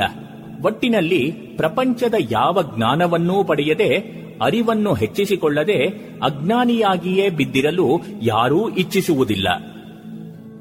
ಇನ್ನೊಂದು ಮೂಲಭೂತ ಸೆಳೆತ ಸುಖಕ್ಕಾಗಿ ನಮ್ಮ ಆತುರ ಮತ್ತು ಕಾತರ. ನಮ್ಮಲ್ಲಿ ಬುದ್ಧಿ ಸರಿಯಾಗಿರುವ ಯಾರಾದರೂ ನಾಳೆಯಿಂದ ನನ್ನ ಬಾಳು ದುಃಖಮಯವಾಗಲಿ ಎನ್ನಬಲ್ಲನೆ. ನಾವು ಸದಾ ಸಂತುಷ್ಟರಾಗಿರಲು ಆಶಿಸುತ್ತೇವೆ. ಇತರರಿಂದ ಸಂತೋಷ ಪಡೆಯಲು ಇಚ್ಛಿಸುತ್ತೇವೆ. ಸಂತೋಷವನ್ನು ನೀಡಬಹುದಾದ ವಸ್ತುಗಳು, ದೃಶ್ಯಗಳು, ಯೋಚನೆಗಳು, ಭೋಗ್ಯ ವಸ್ತುಗಳು ನಮಗೆ ಬೇಕು. ಯಾವೆಲ್ಲ ಸಾಧನೆಗಳಿಂದ ಆನಂದ ದೊರಕಬಹುದೋ ಅವೆಲ್ಲವನ್ನೂ ಸಾಧ್ಯವಿದ್ದಷ್ಟು ಬೇಗನೆ ಪಡೆದು ಅತ್ಯಂತ ಹೆಚ್ಚಿನ ಆನಂದವನ್ನು ದೀರ್ಘಕಾಲ ಹೊಂದುವ ಹಂಬಲ ನಮ್ಮದು. ಸರ್ವತ್ರ ಸರ್ವವ್ಯಾಪಿಯಾಗಿರುವ ಈ ಅದಮ್ಯವಾದ ತ್ರಿವಿಧ ಹಂಬಲದ ಮೂಲವೆಲ್ಲಿ? ಮನುಷ್ಯನ ಅನಂತವಾದ ನೈಜ ಸ್ವರೂಪದ ಹಿನ್ನೆಲೆಯಿಂದ ಇವು ಉದ್ಭವಿಸುತ್ತವೆ. ನಿಜವಾದ ಮನುಷ್ಯ ಎಂದರೆ ಆತ್ಮ. ಆತ್ಮನ ನೈಜ ಸ್ಥಿತಿಯನ್ನು ಸಚ್ಚಿದಾನಂದ ಸ್ವರೂಪ ಎನ್ನುತ್ತಾರೆ. ಮನುಷ್ಯನಿಗೆ ತಿಳಿದಿರಲಿ ತಿಳಿಯದಿರಲಿ, ಈ ಸಚ್ಚಿದಾನಂದದ ಸೆಳೆತ ಅವನ ರಕ್ತದ ಕಣಕಣದಲ್ಲಿಯೂ ವ್ಯಾಪಿಸಿಕೊಂಡಿದೆ. ಯಾವುದೇ ಕ್ಷೇತ್ರದಲ್ಲಿ ಯಾವುದೇ ಕೆಲಸ ಮಾಡುತ್ತಿರಲಿ, ಈ ಮೂರು ಹಂಬಲಗಳು ಅವನಲ್ಲಿ ಸದಾ ಜಾಗೃತವಾಗಿರುತ್ತವೆ. ತನ್ನ ಅಸ್ತಿತ್ವದ ನಾಶವನ್ನಾಗಲಿ, ಅಜ್ಞಾನವನ್ನಾಗಲಿ, ನಿರಂತರ ದುಃಖವನ್ನಾಗಲಿ ಮನುಷ್ಯನು ಎಂದೂ ಹಂಬಲಿಸಲಾರ. ಅದನ್ನು ಅವನು ಸರ್ವ ಪ್ರಕಾರಗಳಲ್ಲಿಯೂ ವಿರೋಧಿಸುತ್ತಾನೆ. ದೀರ್ಘಕಾಲದ ಬದುಕಿನ ಹೋರಾಟಗಳೆಲ್ಲವೂ ಪರಿಪೂರ್ಣ ಆನಂದ ಮತ್ತು ಪರಿಪೂರ್ಣ ಜ್ಞಾನವನ್ನು ಪಡೆಯುವುದಕ್ಕಾಗಿಯೇ. ಒಟ್ಟಿನಲ್ಲಿ ನಾನುವಿನ ಸ್ವರೂಪ ಸ್ವಭಾವಗಳನ್ನು ಹೀಗೆ ಸಂಕ್ಷಿಪ್ತವಾಗಿ ವಿವರಿಸಬಹುದು. ನಾನು ಪರಮಸತ್ಯ ಅಥವಾ ವಿಶ್ವಪ್ರಜ್ಞೆ, ನಾನುವಿನ ನೈಜ ಸ್ವರೂಪವಾದ ಸಚ್ಚಿದಾನಂದ. ನಾನು ಅಜ್ಞಾತ ಜೈವಸ್ರೋತ, ನಾನು ಅಹಂ ಪ್ರಜ್ಞೆ, ವ್ಯಾವಹಾರಿಕ ನಾನು, ನಾನು ಮನಸ್ಸು ದೇಹೇಂದ್ರಿಯಗಳು. ಒಂದು, ಆಕಾಶದಂತೆ ಸರ್ವವ್ಯಾಪಿಯಾಗಿ ಎಲ್ಲವನ್ನೂ ಬೆಳಗುವ ವಿಶ್ವಪ್ರಜ್ಞೆ ಅಥವಾ ಸತ್ಚಿತ್ ಆನಂದ, ನಿತ್ಯವಾದ, ಸಾವಿಲ್ಲದ, ನೋವಿಲ್ಲದ ಪರಮಾರ್ಥ ತತ್ವ. ಎರಡು, ನಾವು ಎಚ್ಚರದ ಸ್ಥಿತಿಯಲ್ಲೇ ಇರಲಿ, ಕನಸಿನಲ್ಲೇ ಇರಲಿ, ಗಾಢ ನಿದ್ರೆಯಲ್ಲೇ ಇರಲಿ, ದೇಹದ ಸಂಕೀರ್ಣ ಚಟುವಟಿಕೆಗಳು ಹುಟ್ಟಿನಿಂದ ಸಾಯುವ ತನಕ ಕ್ರಮಬದ್ಧವಾಗಿ ಆಘಾತ, ಆತಂಕ, ರೋಗ ರುಜಿನಗಳ ಸಮಯದಲ್ಲೂ ನಡೆಯುತ್ತಿರುತ್ತವೆ. ಹೃದಯದ ಬಡಿತ, ಶ್ವಾಸೋಚ್ಛ್ವಾಸ, ರಕ್ತ ಪರಿಚಲನೆ, ಶುದ್ಧೀಕರಣ ಕ್ರಿಯೆ, ಜೀರ್ಣಾಂಗಗಳ ಕಾರ್ಯ ಒಂದೇ ಎರಡೇ. ದೇಹದ ಸಮಸ್ತ ಚಟುವಟಿಕೆಗಳು ವ್ಯವಸ್ಥಿತ ರೀತಿಯಲ್ಲಿ ನಮ್ಮ ಪ್ರಯತ್ನವಿಲ್ಲದೆ ನಡೆಯುತ್ತವೆ. ನಮ್ಮ ದೇಹ, ಮನಸ್ಸುಗಳು ಸದಾ ಬದಲಾಯಿಸುತ್ತಿರುತ್ತವೆ. ಆದರೆ ನಮ್ಮ ಯಾವ ಪ್ರಯತ್ನವೂ ಇಲ್ಲದೆ ಅವು ತಮ್ಮ ತನವನ್ನು ಉಳಿಸಿಕೊಂಡಿರುತ್ತವೆ. ಯೋಚಿಸಿ ನೋಡಿದಾಗ ನಮಗೆ ತಿಳಿಯುವುದಿಷ್ಟು. ನಮ್ಮ ಜೀವನವೆಂಬುದು ಪ್ರವಾಹಾಕಾರವಾಗಿ ಹರಿಯುತ್ತಿರುವ ಒಂದು ಮಹಾ ಅಜ್ಞಾತ ಶಕ್ತಿ. ಅಹಂ ಅಥವಾ ನಾನು ಎಂದುಕೊಳ್ಳುವಂಥದು ಈ ಶಕ್ತಿಯ ಪ್ರವಾಹದಲ್ಲಿ ಮೇಲಕ್ಕೆ ಪುಟಿದೇಳುವ ಗುಳ್ಳೆಯಂತೆ. ನಮ್ಮ ಎಚ್ಚರದ ಅವಸ್ಥೆಯಲ್ಲಿ ಸ್ಪಷ್ಟವಾಗಿಯೂ ಸ್ವಪ್ನಾವಸ್ಥೆಯಲ್ಲಿ ಅಸ್ಪಷ್ಟವಾಗಿಯೂ ಕಾಣಿಸಿಕೊಳ್ಳುತ್ತದೆ. ಗಾಢ ನಿದ್ರೆಯಲ್ಲಿ ಸಂಪೂರ್ಣ ಅಜ್ಞಾತ ಶಕ್ತಿಯಲ್ಲಿ ಅಡಗಿದಂತೆ ಭಾಸವಾಗುತ್ತದೆ. ನಮ್ಮ ಬದುಕಿನ ಮೂರನೇ ಒಂದು ಭಾಗ ನಿದ್ರೆ ಎನ್ನುವ ಅಜ್ಞಾತ ಅವಸ್ಥೆಯಲ್ಲಿ ಕಳೆಯುತ್ತದೆ. ಆದರೆ ಈ ಅಹಂನ ಮೂಲವಿರುವುದು ಪ್ರವಾಹಾಕಾರದ ಅಜ್ಞಾತ ಶಕ್ತಿಯಲ್ಲ. ಅಹಂ ಪ್ರಜ್ಞೆಯ ಮೂಲವಿರುವುದು ವಿಶ್ವಪ್ರಜ್ಞೆ ಅಥವಾ ನಾಶರಹಿತವಾದ ತ್ರಿಕಾಲದಲ್ಲೂ ಇರುವ ಆತ್ಮನಲ್ಲಿ. ಅಹಂ ಅನ್ನು ಈ ಅಜ್ಞಾತ ಜೈವಶಕ್ತಿಯು ಆಘಾತಗೊಳಿಸುವಂತೆ ಕಂಡರೂ ಅದಕ್ಕೆ ಯಾವ ಬಾಧಕವೂ ಇಲ್ಲ ಎಂಬುದನ್ನು ತಿಳಿದುಕೊಂಡಾಗ ನಾವು ನಿರ್ಭೀತರಾಗುತ್ತೇವೆ. 3. ಕಿಟಕಿ ಬಾಗಿಲು ಮುಚ್ಚಿದ ಕೋಣೆಯಲ್ಲಿ ಸಣ್ಣ ಬಿರುಕಿನ ಮೂಲಕ ಬೆಳಕು ಒಳಗೆ ಪ್ರವೇಶಿಸಿ ಕೊಂಚ ಜಾಗವನ್ನು ಬೆಳಗುತ್ತದೆ. ಕೋಣೆಯ ಹೊರಗಿನಿಂದ ನೋಡುವವರಿಗೆ ಬೆಳಕು ಪ್ರವೇಶ ಮಾಡುವ ಬಿರುಕು ಕಪ್ಪಾದ ಒಂದು ರಂಧ್ರ ಮಾತ್ರ. ಆದರೆ ಕೋಣೆಯಲ್ಲಿರುವವರಿಗೆ ಸ್ವಲ್ಪ ಭಾಗವನ್ನದು ಬೆಳಗುವುದು ಕಾಣುತ್ತದೆ. ಆ ಬೆಳಕನ್ನು ನೀಡುವ ಬಿರುಕು ತನ್ನಿಂದಲೇ ಬೆಳಕು ಬರುತ್ತಿದೆ ಎಂದು ತಿಳಿದುಕೊಂಡರೆ ಹೇಗೋ ಹಾಗಿದೆ ನಮ್ಮ ನಾನು ನಾನು ಎಂದುಕೊಳ್ಳುವ ಅಹಂಕಾರ. ಈ ಅಹಂಕಾರದ ಹಿನ್ನೆಲೆಯಲ್ಲಿ ಅಗಾಧ ಅಸೀಮ ಸಚ್ಚಿದಾನಂದ ಅಥವಾ ಪರಿಶುದ್ಧ ಪ್ರಜ್ಞೆ ಇದೆ. ಈ ಪುಟ್ಟ ಅಹಂ ತನ್ನ ಹಿನ್ನೆಲೆಯಲ್ಲಿರುವ ಸಚ್ಚಿದಾನಂದ ಸಾಗರದ ಆಧಾರವನ್ನು ಮರೆತರೆ ಇತರ ಅಹಂಗಳು ಎಂಥ ಸ್ಥಿತಿಯಲ್ಲಿದ್ದರೂ, ವಿಕಾಸದ ಪ್ರಾಥಮಿಕ ಹಂತದಲ್ಲಿದ್ದರೂ ಮೂಲತಃ ತನ್ನಂತೆಯೇ ಎಂಬುದನ್ನು ತಿಳಿಯದೆ ಪೂರ್ವಾಗ್ರಹ ಅಥವಾ ದ್ವೇಷದೃಷ್ಟಿಯನ್ನು ಬೆಳೆಸಿಕೊಂಡರೆ ಇದಕ್ಕೆ ಅಹಂಗೆ ರೋಗ ತಗಲಿದಂತಾಗುತ್ತದೆ. ಓದುಗರಲ್ಲಿ ಕೆಲವರಿಗಾದರೂ ನಿಜವಾದ ಧಾರ್ಮಿಕ ದೃಷ್ಟಿ ಇಲ್ಲಿದೆ ಎನ್ನಿಸದಿರದು. 4. ಮನಸ್ಸು ಮತ್ತು ದೇಹ ಅಸ್ತಿತ್ವ ಮೀಮಾಂಸೆ. ಮನುಷ್ಯರೆಲ್ಲರೂ ಸುಖಕ್ಕಾಗಿ ನಿರಂತರ ಹೋರಾಡುತ್ತಾರೆ. ಒಂದಲ್ಲ ಒಂದು ತೆರನಾದ ಸಂಕಟದಲ್ಲಿ ಸಿಲುಕಿಕೊಳ್ಳುತ್ತಾರೆ. ಸ್ವಾತಂತ್ರ್ಯಕ್ಕಾಗಿ ಹೋರಾಡುತ್ತಾರೆ. ಒಂದಲ್ಲ ಒಂದು ತೆರನಾದ ಬಂಧನದಲ್ಲಿ ಸಿಕ್ಕಿಕೊಳ್ಳುತ್ತಾರೆ. ಕೀರ್ತಿಗಾಗಿ ಅವರ ಹೋರಾಟ ನಡೆದೇ ಇದೆ. ಅಪಕೀರ್ತಿ ಅವರನ್ನು ಹೊಂಚು ಹಾಕಿ ನಿಂತಂತಿದೆ. ಒಳಿತನ್ನೇ ಆಚರಿಸಬೇಕೆಂಬ ಹಂಬಲವೇನೋ ಅವರಿಗಿದೆ. ಆದರೆ ಕೆಡುಕಿನ ಹಾದಿಯಲ್ಲೇ ನಡೆಯುವ ಚಟದಿಂದ ತಮ್ಮನ್ನು ತಾವು ಬಿಡಿಸಿಕೊಳ್ಳಲಾರರು. ಸಾವಿನಿಂದ ತಪ್ಪಿಸಿಕೊಳ್ಳುವ ಪ್ರಯತ್ನ ಸದಾ ನಡೆದಿದೆ. ಆದರೆ ಸಾವಿನ ಭಯ ಅವರನ್ನು ಸುತ್ತುವರೆದಿದೆ. ಹುಟ್ಟಿದ ವ್ಯಕ್ತಿ ಸಾಯುವವರೆಗೂ ನಗು, ಅಳು, ಆಸೆ, ನಿರಾಶೆ, ರಾಗದ್ವೇಷ, ಗೆಲುವು, ಸೋಲು ಈ ದ್ವಂದ್ವಗಳ ಹೆದ್ದರೆಗಳಲ್ಲಿ ತೇಲುತ್ತಿರುತ್ತಾನೆ. ಜೇಡರ ಬಲೆಯಲ್ಲಿ ಸಿಕ್ಕ ನೊಣದಂತೆ ಕೆಲವೊಮ್ಮೆ ಅಸಹಾಯಕನಾಗಿ ಬಿಡುತ್ತಾನೆ. ಹಳ್ಳಿಯ ಹೈದನೂ, ದಿಲ್ಲಿಯ ಮಾನ್ಯನೂ, ಅರಮನೆ ಗುರುಮನೆಗಳಲ್ಲಿರುವವನೂ, ಗುಹೆ ಗುಡಿಸಿಲಲ್ಲಿರುವವನೂ, ಪಶ್ಚಿಮ ದೇಶದ ಬಿಳಿಯನೂ, ಆಫ್ರಿಕಾದ ಕರಿಯನೂ ಈ ದ್ವಂದ್ವಗಳನ್ನು ದಾಟಲಾರರು. ಹಾಗಾದರೆ ಮನುಷ್ಯನ ಸ್ಥಿತಿ ಇಷ್ಟೆಯೇ? ಇದೇ ಅವನ ಗತಿಯೇ? ಹಾಗೆಂದರೆ ಅವನೇಕೆ ಪರಿಸ್ಥಿತಿಯೊಂದಿಗೆ ಹೊಂದಾಣಿಕೆ ಮಾಡಿಕೊಂಡಿಲ್ಲ? ಪರಿಸ್ಥಿತಿಯ ಪರಿಮಿತಿಯಿಂದ ಬಿಡಿಸಿಕೊಳ್ಳಲು ತೀವ್ರ ಹಂಬಲದ ಹೋರಾಟಬೇಕೆ? ಪಾರತಂತ್ಯದ ಸಂಕೋಲೆಯಿಂದ ತಪ್ಪಿಸಿಕೊಳ್ಳುವ ಪ್ರಯತ್ನವೇಕೆ? ಅಪೂರ್ಣ ಮಾನವ ಪೂರ್ಣತೆಯ ಚಿತ್ರವನ್ನೇಕೆ ಚಿತ್ರಿಸಿಕೊಳ್ಳಬೇಕು? ಸತ್ಯ ಸಂಗತಿ ಇದು. ಮನುಷ್ಯ ನಿಜವಾಗಿಯೂ ಮರ್ತ್ಯನಲ್ಲ, ಬದ್ಧನೂ ಅಲ್ಲ, ಅಪೂರ್ಣನೂ ಅಲ್ಲ. ಆದರೆ ಮರ್ತ್ಯನೆಂದು, ಬದ್ಧನೆಂದು, ಅಪೂರ್ಣನೆಂದು ದೀರ್ಘಕಾಲದ ಅಜ್ಞಾನದಿಂದ ತಿಳಿದುಕೊಂಡಿದ್ದರೂ ಅದನ್ನು ಅವನ ಆಂತರಿಕ ಸತ್ವ ನಿರಂತರ ವಿರೋಧಿಸುತ್ತಿರುತ್ತದೆ. ಅಜ್ಞಾನ ಕಳೆಯದೆ ಈ ಆಂತರಿಕ ಸತ್ವದ ಪರಿಚಯವಾಗದು. ಅವನ ಹೋರಾಟಕ್ಕೂ ಅಂತ್ಯವಿರದು. ಸೂರ್ಯ ಕಿರಣಗಳ ಕಾವಿನಿಂದ ಸಮುದ್ರದ ನೀರು ಜಲಕಣಗಳಿಂದ ಮೋಡವಾಗಿ ಮೇಲೇರಿ ಹಿಮಾಲಯ ಪರ್ವತ ಪ್ರದೇಶವನ್ನು ಸಮೀಪಿಸುತ್ತದೆ. ಈ ಜಲಕಣಗಳ ನಿಜವಾದ ಸ್ವರೂಪ ಸಮುದ್ರವೇ. ತಮ್ಮ ನಿಜದ ನೆಲೆಯಾದ ಸಮುದ್ರಕ್ಕೆ ಹಿಂದಿರುಗಲು ಈ ಜಲಕಣಗಳ ಸತತ ಪ್ರಯತ್ನ ನಡೆದೇ ಇದೆ. ಆದುದರಿಂದಲೇ ಅವು ಅಷ್ಟು ಚಂಚಲ. ತಮ್ಮ ನೈಜ ಸ್ವರೂಪವಾದ ಅಥವಾ ನಿಜದ ನೆಲೆಯಾದ ಸಮುದ್ರವನ್ನು ಸೇರುವವರೆಗೂ ಅವುಗಳ ಚಾಂಚಲ್ಯವಾಗಲಿ ಹೋರಾಟವಾಗಲಿ ನಿಲ್ಲದು.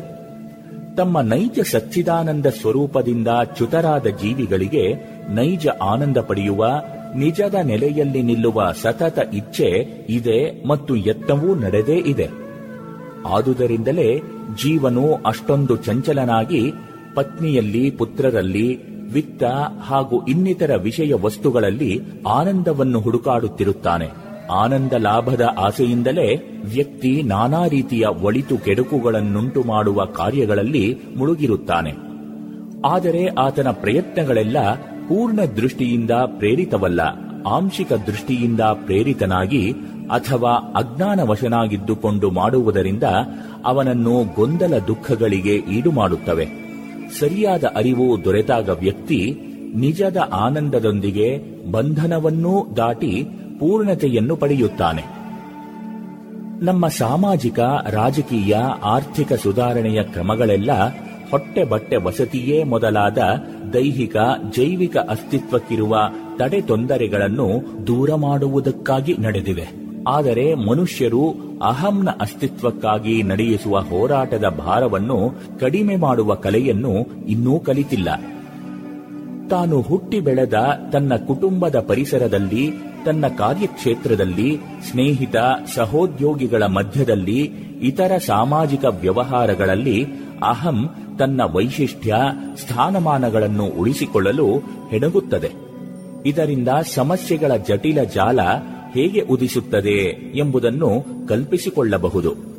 ಅಸ್ತಿತ್ವವಾದಿ ಬರಹಗಾರರು ತಮ್ಮ ಕತೆ, ಕಾದಂಬರಿಗಳಲ್ಲಿ ಇದನ್ನು ಅರ್ಥವತ್ತಾಗಿ ಚಿತ್ರಿಸುವಲ್ಲಿ ನೈಪುಣ್ಯ ತೋರಿಸುತ್ತಾರೆ. ಬರ್ಟ್ರಾಂಡ್ ರೆಸೆಲ್ಲರು ಹೇಳುವಂತೆ, ಜೀವನಕ್ಕಾಗಿ ಹೋರಾಟ ಎನ್ನುವ ಜನರ ಮಾತಿನಲ್ಲಿ ತಮ್ಮ ತಮ್ಮ ವೈಯಕ್ತಿಕ ಆಶೋತ್ತರಗಳ ನೆರವೇರಿಕೆ ಅಥವಾ ಯಶಸ್ಸಿಗಾಗಿ ಹೋರಾಟ ಎಂಬುದೇ ಸೂಚಿತವಾಗುತ್ತದೆ. ನಾಳಿನ ತಿಂಡಿ ಅಥವಾ ಊಟ ದೊರೆಯುವುದೇ ಇಲ್ಲವೇ ಎಂಬುದು ಅವರ ಸಮಸ್ಯೆಯಲ್ಲ. ತಮ್ಮ ನೆರೆಹೊರೆಯ ಜನರನ್ನು ಮೀರಿಸುವಲ್ಲಿ ತಾವು ಸೋಲಬಹುದೆಂಬ ಭಯ ಅವರನ್ನು ಬಾಧಿಸುತ್ತದೆ. ಈ ಅಹಂ ಅಸ್ತಿತ್ವ ಮತ್ತು ಮಟ್ಟವನ್ನು ಕಾಯ್ದುಕೊಳ್ಳುವ ಹಂಬಲ ಹೋರಾಟಗಳು ಪಶ್ಚಿಮದ ಚಿಂತನಶೀಲ ವ್ಯಕ್ತಿಗಳ ಆಂಬೋನಕ್ಕನುಗುಣವಾಗಿ ನಮ್ಮ ಮೂಲಭೂತ ಅಸ್ತಿತ್ವದ ಅನಿವಾರ್ಯ ಸಮಸ್ಯೆಗಳಲ್ಲೊಂದು. ಅಸ್ತಿತ್ವವಾದದ ಜನಕನೆನಿಸಿದ ಕಿರ್ಕೆಗಾಡ್ನ ಅಭಿಪ್ರಾಯದಲ್ಲಿ ಮನುಷ್ಯನು ಪಡೆಯಬಹುದಾದ ಅನುಭವಗಳೆಲ್ಲ ಈ ಅಹಂನ ಸಂಕುಚಿತ ಬಾಗಿಲಿನ ಮೂಲಕವೇ ಬರಬೇಕು. ಮನುಷ್ಯ ಜೀವನದ ಪ್ರಮುಖ ಲಕ್ಷಣಗಳನ್ನು ಆತನು ಸಂಕ್ಷಿಪ್ತವಾಗಿ ಸಾರ ರೂಪದಲ್ಲಿ 4 ಶಬ್ದಗಳಲ್ಲಿ ಸೂಚಿಸುತ್ತಾನೆ: ವ್ಯಕ್ತಿತ್ವ, ವಿರೋಧ, ಆಯ್ಕೆ ಮತ್ತು ಭಯ. ಇವುಗಳೇ ಆ ಪ್ರಮುಖ ಲಕ್ಷಣಗಳು. ಈ ಮಾತುಗಳಿಂದ ಅಹಮಿಕೆಯ ಅಸಂಖ್ಯ ಅಲೆತಗಳನ್ನು, ಘರ್ಷಣೆಗಳನ್ನು, ಪರಿಮಿತಿ ಪರಿಣಾಮಗಳನ್ನು ಆತ ತಿಳಿಸುತ್ತಾನೆ. ಮನುಷ್ಯನು ಹೇಗೆ ತನ್ನ ಹೆಗಲ ಮೇಲೇರಿ ತಾನು ಕುಳಿತುಕೊಳ್ಳಲಾರನೋ ಅದೇ ರೀತಿ ಈ 4 ಪರಿಮಿತಿಗಳನ್ನು ದಾಟಲಾರನು. ನಾನು ನಾನು ಎಂದುಕೊಳ್ಳುವ ದೇಶ, ಕಾಲ, ಪರಂಪರೆ ಮತ್ತು ಪರಿಸರ ಒತ್ತಡಗಳಿಗೆ ಬದ್ಧನಾದ ನಾನಾ ಆಸೆ, ಆಸಕ್ತಿ, ಕ್ರಿಯೆ, ಪ್ರತಿಕ್ರಿಯೆ, ಪ್ರಭಾವ, ಪ್ರತಿಭಟನೆಗಳ ಸೆಳೆತಕ್ಕೆ ಸಿಕ್ಕಿಕೊಂಡ ವ್ಯಕ್ತಿಯ ಸಾಂತತೆ ಅಥವಾ ಪರಿಮಿತಿಯನ್ನು ವ್ಯಕ್ತಿತ್ವ ಎನ್ನುವ ಮಾತು ತಿಳಿಸುತ್ತದೆ. ವ್ಯಕ್ತಿಯ ಬದುಕಿನ ಗುಣಮಟ್ಟ, ಅವನು ಆರಿಸಿಕೊಳ್ಳುವ ಉದ್ಯಮ, ಉದ್ಯೋಗ ಮತ್ತು ದೃಷ್ಟಿಕೋನವನ್ನು ಹೊಂದಿಕೊಂಡಿದೆ. ಇಲ್ಲೂ ಅವನಿಗೆ ಸಂಪೂರ್ಣ ಸ್ವಾತಂತ್ರ್ಯವಿದೆಯೇ? ಅವನಿಗೆ ಅಸಾಧ್ಯವಾಗುವುದೂ ಇಲ್ಲವೆಂದು ತೋರುವುದು. ಅದೇ ವೇಳೆ ಅವನು 4 ಹೆಜ್ಜೆ ಮುಂದುವರಿಯುವಾಗ ಸುತ್ತಲೂ ಅಭೇದ್ಯವಾದ ಕೋಟೆ ಕಾಣಿಸುವುದು. ಅವನ ಅಸಹಾಯಕತೆ ಅವನಿಗೆ ಸ್ಪಷ್ಟವಾಗುವುದು. ಅವನ ಜ್ಞಾನ, ಆನಂದ, ಅಸ್ತಿತ್ವಗಳ ಪರಿಮಿತಿ ಹೆಜ್ಜೆ ಹೆಜ್ಜೆಗೂ ಅವನಿಗೆ ತಿಳಿಯುತ್ತಿರುತ್ತದೆ.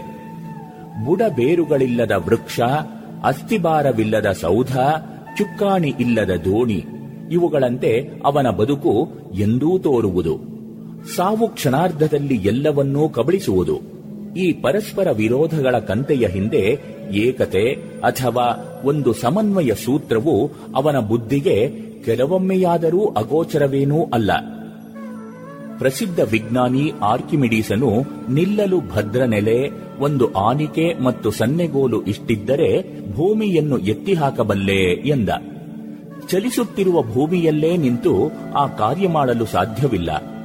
ಅಂತೆಯೇ ಅಹಂನ ಪ್ರವಾಹದಲ್ಲೇ ತೇಲುತ್ತಾ ತತ್ಸಂಬಂಧವಾದ ಸಮಸ್ಯೆಗಳನ್ನು ಬಿಡಿಸಲು ಸಾಧ್ಯವಿಲ್ಲ.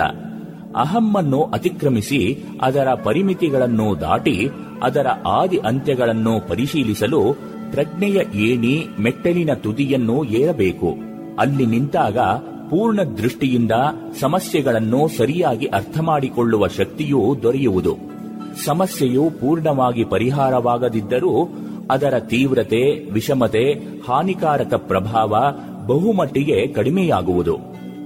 ಭಾರತದಲ್ಲಿ ಸಾವಿರಾರು ವರ್ಷಗಳ ಹಿಂದೆಯೇ ಅಸ್ತಿತ್ವದ ಸಮಸ್ಯೆಗಳಿಗೆ ಪ್ರಜ್ಞೆಯ ಉನ್ನತ ಭೂಮಿಕೆಯಲ್ಲಿ ಋಷಿಗಳು ಪರಿಹಾರವನ್ನು ಕಂಡುಕೊಂಡಿದ್ದರು.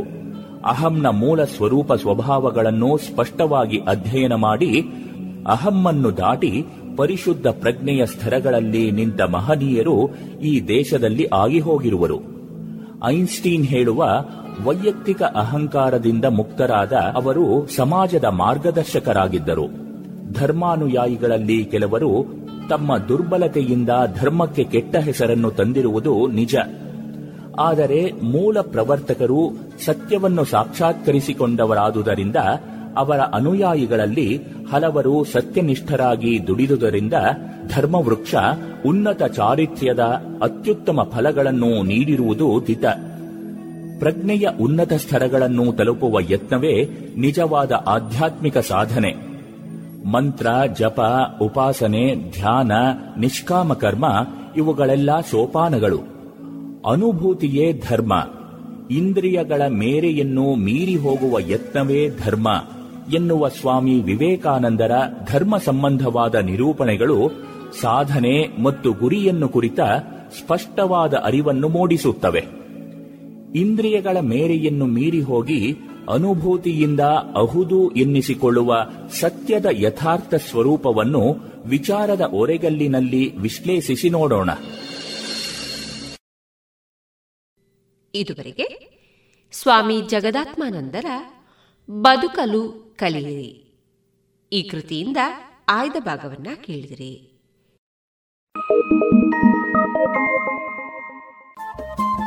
ರೇಡಿಯೋ ಪಾಂಚಜನ್ಯ 90.8 FM ಸಮುದಾಯ ಬಾನುಲಿ ಕೇಂದ್ರ ಪುತ್ತೂರು. ಇದು ಜೀವ ಜೀವದ ಸ್ವರ ಸಂಚಾರ.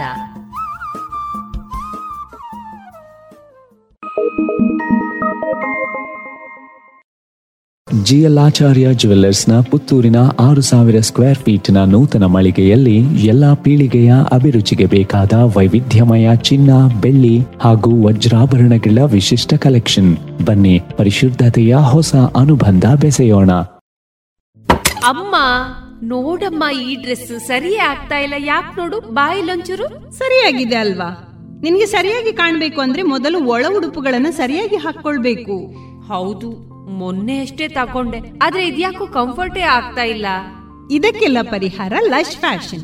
ಲಶ್ ಫ್ಯಾಷನ್ ಎಲ್ಲಿದೆ, ಅದು ಏನಿದೆ ಅದರಲ್ಲಿ? Sari, uniform, nighty, suiting, sports dress, lehenga ಇವೆಲ್ಲಾ ಬಟ್ಟೆಗಳ ಜೊತೆಗೆ ಒಳ ಉಡುಪುಗಳು ಕೈಗೆಟಕುವ ದರದಲ್ಲಿ ಎಲ್ಲಾ ಬ್ರ್ಯಾಂಡ್ಗಳಲ್ಲಿ ಲಭ್ಯ. ಹಿಂದೆ ಭೇಟಿ ಕೊಡೋಣ ಲಶ್ ಫ್ಯಾಷನ್, ಕೋಟ್ ರಸ್ತೆ, ಪುತ್ತೂರು.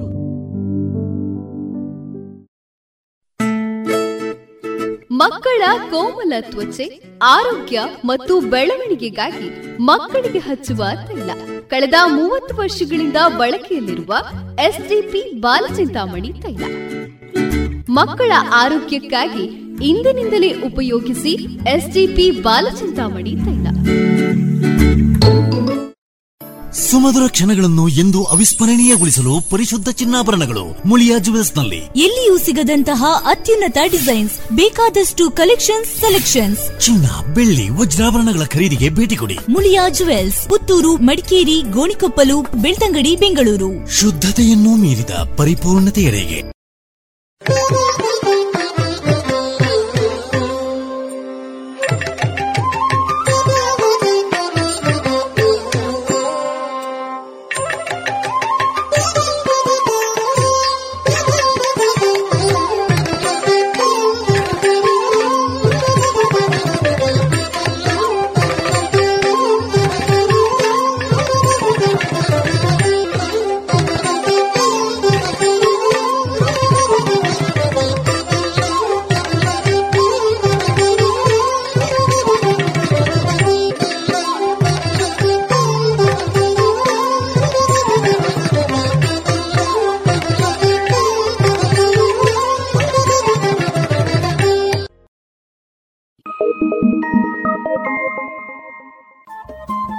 ರೇಡಿಯೋ ಪಾಂಚಜನ್ಯ 90.8 FM ಸಮುದಾಯ ಬಾನುಲಿ ಕೇಂದ್ರ ಪುತ್ತೂರು.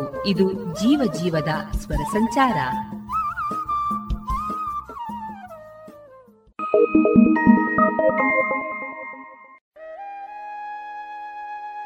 ರೇಡಿಯೋ ಪಾಂಚಜನ್ಯದ ಕೇಳುಗರಿಗೆಲ್ಲ ಸಾದರ ಪ್ರಣಾಮ. ಕಲೆ ಮಾನವ ನಿರ್ಮಿತ ಪ್ರಪಂಚದ ವ್ಯವಸ್ಥಾ ಕ್ರಮ. ಕಲೆ ಇಲ್ಲದೆ ನಾಗರಿಕತೆಯ ಅಂಕುರವೇ ಇರುವುದಿಲ್ಲ. ಕಲಾ ಸಂಕೇತಗಳ ಕ್ರಮಕ್ಕೆ ಅನುಸಾರವಾಗಿ ಯೋಚಿಸುವುದರ ಮೂಲಕ ಮತ್ತು ಅವುಗಳಿಗೆ ಪ್ರತಿಕ್ರಿಯಿಸಿ ಕೆಲಸ ಮಾಡುವುದರ ಮೂಲಕ ಪ್ರಕೃತಿಯ ಮೂಲಭೂತ ಶಕ್ತಿಗಳನ್ನು ನಾವು ಅರಿತುಕೊಂಡು ಬದುಕು ಕಟ್ಟಿಕೊಳ್ಳುತ್ತಾ ಸಾಗುತ್ತೇವೆ. ಈ ಮೂಲಕ ಬದುಕು ಕಟ್ಟಿಕೊಂಡವರು ಕಲೆಯೇ ತಮ್ಮ ಉಸಿರು ಅಂದುಕೊಂಡವರು. ತಮ್ಮ ಸುತ್ತಮುತ್ತಲಿನ ಏನೇ ವ್ಯತ್ಯಾಸಗಳೇ ಇರಲಿ, ಇವರಲ್ಲಿ ಹೊಸತನದ ತುಡಿತವಿರುತ್ತದೆ. ಕಲಾ ದಾರಿಗೆ ಕೊಂಡೊಯ್ಯುವ ಸಂಕೇತಗಳು ಎಲ್ಲೆಡೆಯಲ್ಲಿಯೂ ಸಲ್ಲಬೇಕಾದ ಗೌರವವನ್ನು ಪಡೆಯುತ್ತದೆ. ಕಲಾ ಪ್ರಪಂಚವನ್ನು ತಮ್ಮದಾಗಿರಿಸಿದ ಕಲಾವಿದರ ಪರಿಚಯ, ತಮ್ಮ ಮುಂದಿಡುವ ಪ್ರಯತ್ನ ಇದೀಗ ಕಲಾ ಮಹತಿ ಸರಣಿ ಕಾರ್ಯಕ್ರಮದ ರೂಪದಲ್ಲಿ ನಮ್ಮ ರೇಡಿಯೋ ಪಾಂಚಜನ್ಯದಲ್ಲಿ ಪ್ರಸಾರವಾಗಲಿದೆ.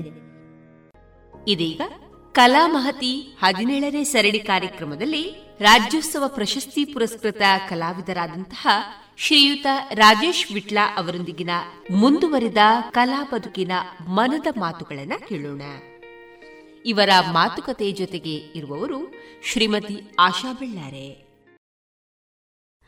ನೀವು ಕಲಾ ಅಧ್ಯಾಪಕರಾಗಿ ಮತ್ತು ಚಿತ್ರ ಮೂರ್ತಿ ರಚನಾಕಾರರಾಗಿಯೂ ಕೆಲಸ ಮಾಡಿದ್ದೀರಿ. ಈಗ ಒಂದು ಪಠ್ಯ ವಿಷಯವನ್ನು ಬೋಧನೆಯ ಮೂಲಕ ತಿಳಿಸುವುದಕ್ಕೂ ಕಲೆಯ ಮೂಲಕ ತಿಳಿಸುವುದಕ್ಕೂ ಏನು ವ್ಯತ್ಯಾಸ ಇದೆ ಅಂತ ನಿಮ್ಗೆ ಅನ್ನಿಸ್ತದೆ? ಖಂಡಿತ ಭಾಳಷ್ಟು ವ್ಯತ್ಯಾಸ ಇದೆ. ಈಗ ನಾವು ಶಿಕ್ಷಣದ ಜೊತೆಗೆ ಪಾಠ್ಯೇತರ ಚಟುವಟಿಕೆಗಳನ್ನು ನಾವು ತೆಗೆದುಕೊಳ್ಳಬೇಕು ಅಂತೇಳಿ ಸರ್ಕಾರವು ಒಂದಷ್ಟು ಹೇಳ್ತಾ ಇದೆ. ಖಂಡಿತ ಅದು ಬೇಕು ಅಂತ. ಈಗ ನಾವು ನಾಟಕಗಳನ್ನು ಮಾಡುವಾಗ ಮಕ್ಕಳ ನಾಟಕಗಳನ್ನು ಭಾಳಷ್ಟು ತೆಗೊಂಡಿದ್ದೇವೆ. ಅವರಿಗೆ ಏನಿಲ್ಲ, ಅವರ ಮೂಲಕವೇ ಅವರಲ್ಲೇ ಒಂದು ಶಕ್ತಿ ಇದೆ. ನಾಟಕವನ್ನು ರಚನೆ ಮಾಡುವಂತಹ, ನಾಟಕವನ್ನು ಮಾಡುವಂಥ, ನಿರ್ಮಾಣ ಮಾಡಿ ಅಭಿನಯಿಸುವಂಥ ಶಕ್ತಿ ಅವರಲ್ಲೇ ಇರುವುದು. ನಾವೇನು ಮಾಡೋದಿಲ್ಲ. ಅವರಿಗೊಂದು ವಿಷಯ ಹೇಳುದು. ಒಂದು ಊರಲ್ಲಿ ಒಂದು ರಾಜ ಇದ್ದ, ಆ ಕತೆ ಪ್ರಾರಂಭಗೊಳ್ಳುತ್ತದೆ, ಆ ರಾಜ ಏನಾದ, ಒಂದು ಕತೆ ಎಂಡಿಂಗ್. ಅದರ ಒಳಗೆ ಒಂದಷ್ಟು ವಿಷಯಗಳು ಅವರೇ ಸೇರಿಸಿಕೊಳ್ತಾರೆ.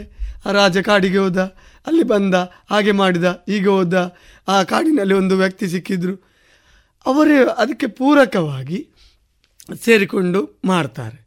ಹಾಗೆಯೇ ಚಿತ್ರಕಲೆ ಇರ್ಬೋದು. ಈಗ ಒಂದು ನಾವು ವಿದ್ಯಾರ್ಥಿಗಳೊಟ್ಟಿಗೆ ಇರುವಾಗ ಖಾಲಿ ಅದಕ್ಕೆ ಮಾತ್ರ, ಒಂದು ನೃತ್ಯಕ್ಕೆ ಮಾತ್ರ ಸೀಮಿತವಾಗಿರಲಿಲ್ಲ ನಾನು. ವಿದ್ಯಾರ್ಥಿಗಳಿಗೆ ಭಾಳಷ್ಟು ಸಂದರ್ಭದಲ್ಲಿ ಕ್ಲೇ ಮೋಡ್ಲಿಂಗಿನ ಮಣ್ಣಿನ ಮೂರ್ತಿಯ ಬಗ್ಗೆ ಪರಿಚಯ ಮಾಡಿಕೊಡಬೇಕಾಗ್ತದೆ, ರಂಗಭೂಮಿ ನಾಟಕದ ಬಗ್ಗೆ ಪರಿಚಯ ಮಾಡಿಕೊಡಬೇಕಾಗ್ತದೆ, ನೃತ್ಯಗಳ ಪರಿಚಯ ಮಾಡಿಕೊಡಬೇಕಾಗ್ತದೆ, ಬೇರೆ ಬೇರೆ ಚಿಂತನೆಗಳು ಇರ್ತದೆ. ಅದಕ್ಕೆ ಪೂರಕವಾಗಿ ಒಂದಷ್ಟು ಕೆಲಸಗಳು ನಡೀತಾ ಹೋಗಿದೆ. ನೀವು ನಡೆಸ್ಕೊಂಡು ಬರ್ತಾ ಇರುವಂತಹ ಬೇರೆ ಬೇರೆ ಕಲಾಕ್ಷೇತ್ರದ ಕೆಲಸಗಳಲ್ಲಿ ವರ್ಣಾಲಂಕಾರವು ಕೂಡ ಒಂದು, ಅದರ ಜೊತೆಗೆ ಸ್ತ್ರೀ ವೇಷಧಾರಿ ಕೂಡ ಹೌದು ನೀವು, ಅದರಲ್ಲೂ ಉತ್ತಮ ಸ್ತ್ರೀ ವೇಷಧಾರಿ. ಈ ನಿಟ್ಟಿನಲ್ಲಿ ಅದಕ್ಕೂ ಪರಸ್ಪರ ಸಂಬಂಧ ಇದೆ ಅಂತ ಅನ್ನಿಸ್ತದೆ, ಅಲಂಕಾರ ಮತ್ತು ಸ್ತ್ರೀ ವೇಷಕ್ಕೆ. ಇದು ಯಾವ ರೀತಿ ನಿಮ್ಮ ಕಲಾ ಪ್ರಜ್ಞೆಯನ್ನು ಹೆಚ್ಚಿಸ್ತದೆ? ಪ್ರಾರಂಭದಲ್ಲಿ ಅದೇ ವರ್ಣಾಲಂಕಾರವೇ ಅದರಲ್ಲಿ ಬಹಳಷ್ಟು ತೊಡಗಿಸಿಕೊಂಡಿದ್ದೇವೆ.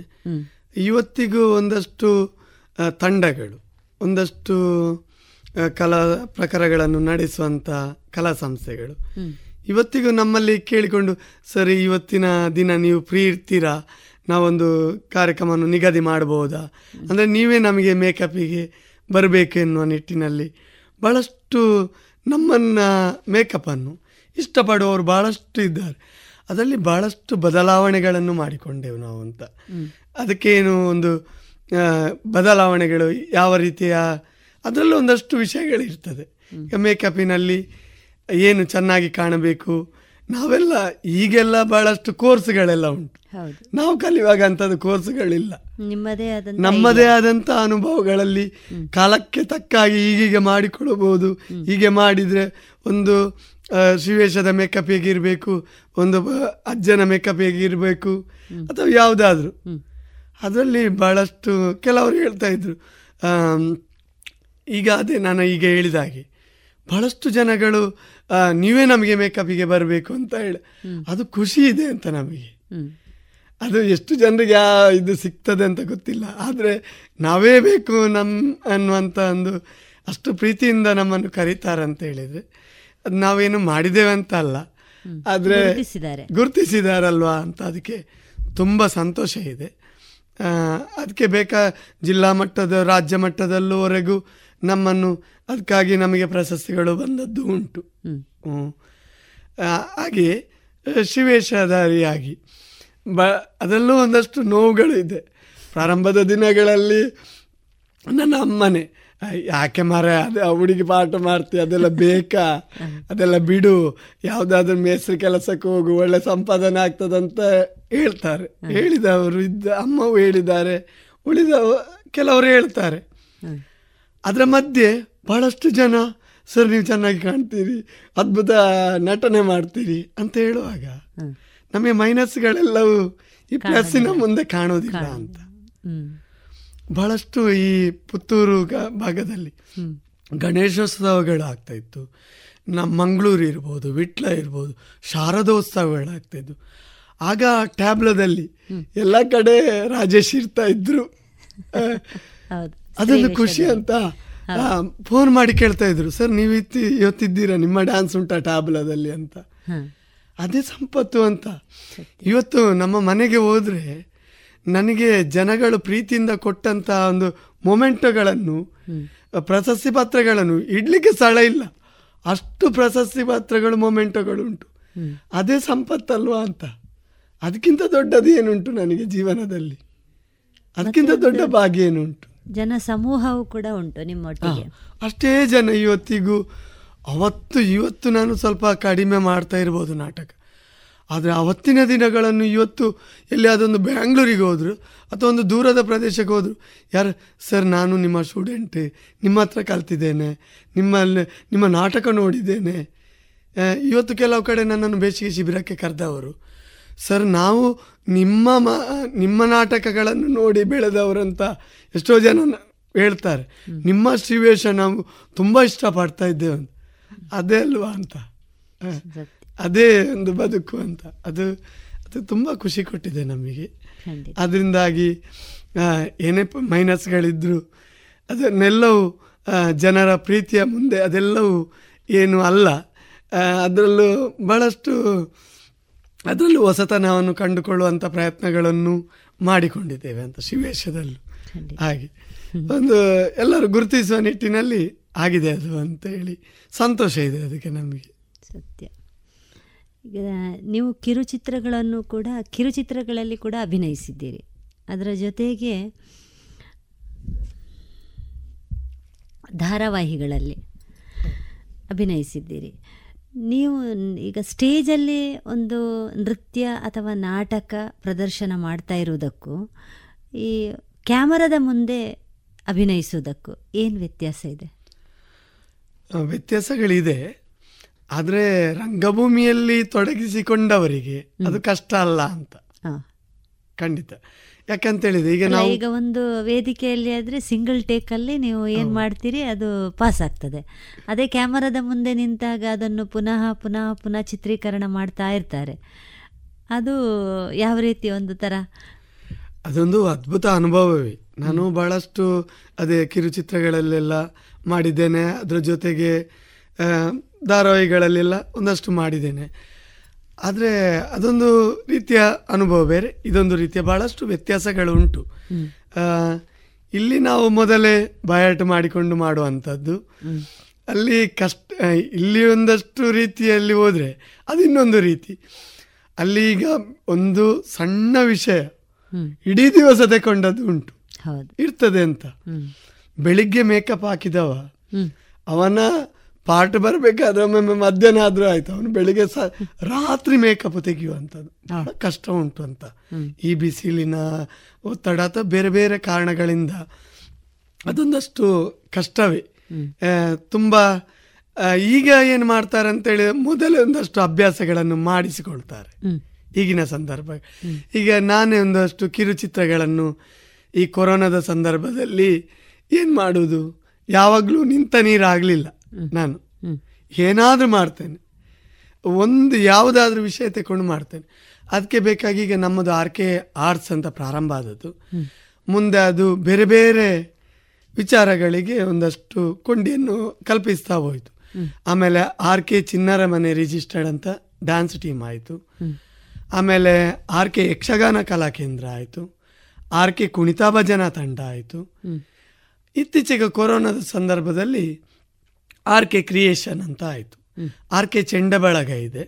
ಅದರ ಜೊತೆಗೆ ಈ RK Creation ಉದ್ದೇಶ ಏನಾಗಿತ್ತು ಅಂತೇಳಿದರೆ, ನಾವೆಲ್ಲ ಕಲಾವಿದರು ಆಗಿ ಏನು ವರ್ಕ್ ಮಾಡುವಾಗಿಲ್ಲ, ಏನು ಮಾಡುವಾಗಿಲ್ಲ ಅಂತ ಸಂದರ್ಭದಲ್ಲಿ ಬಹಳಷ್ಟು ಕಲಾವಿದರನ್ನು ಕರೆದು ಮಾತನಾಡಿಸುವಂಥ ಕೆಲಸ ಮಾಡಿದೆ.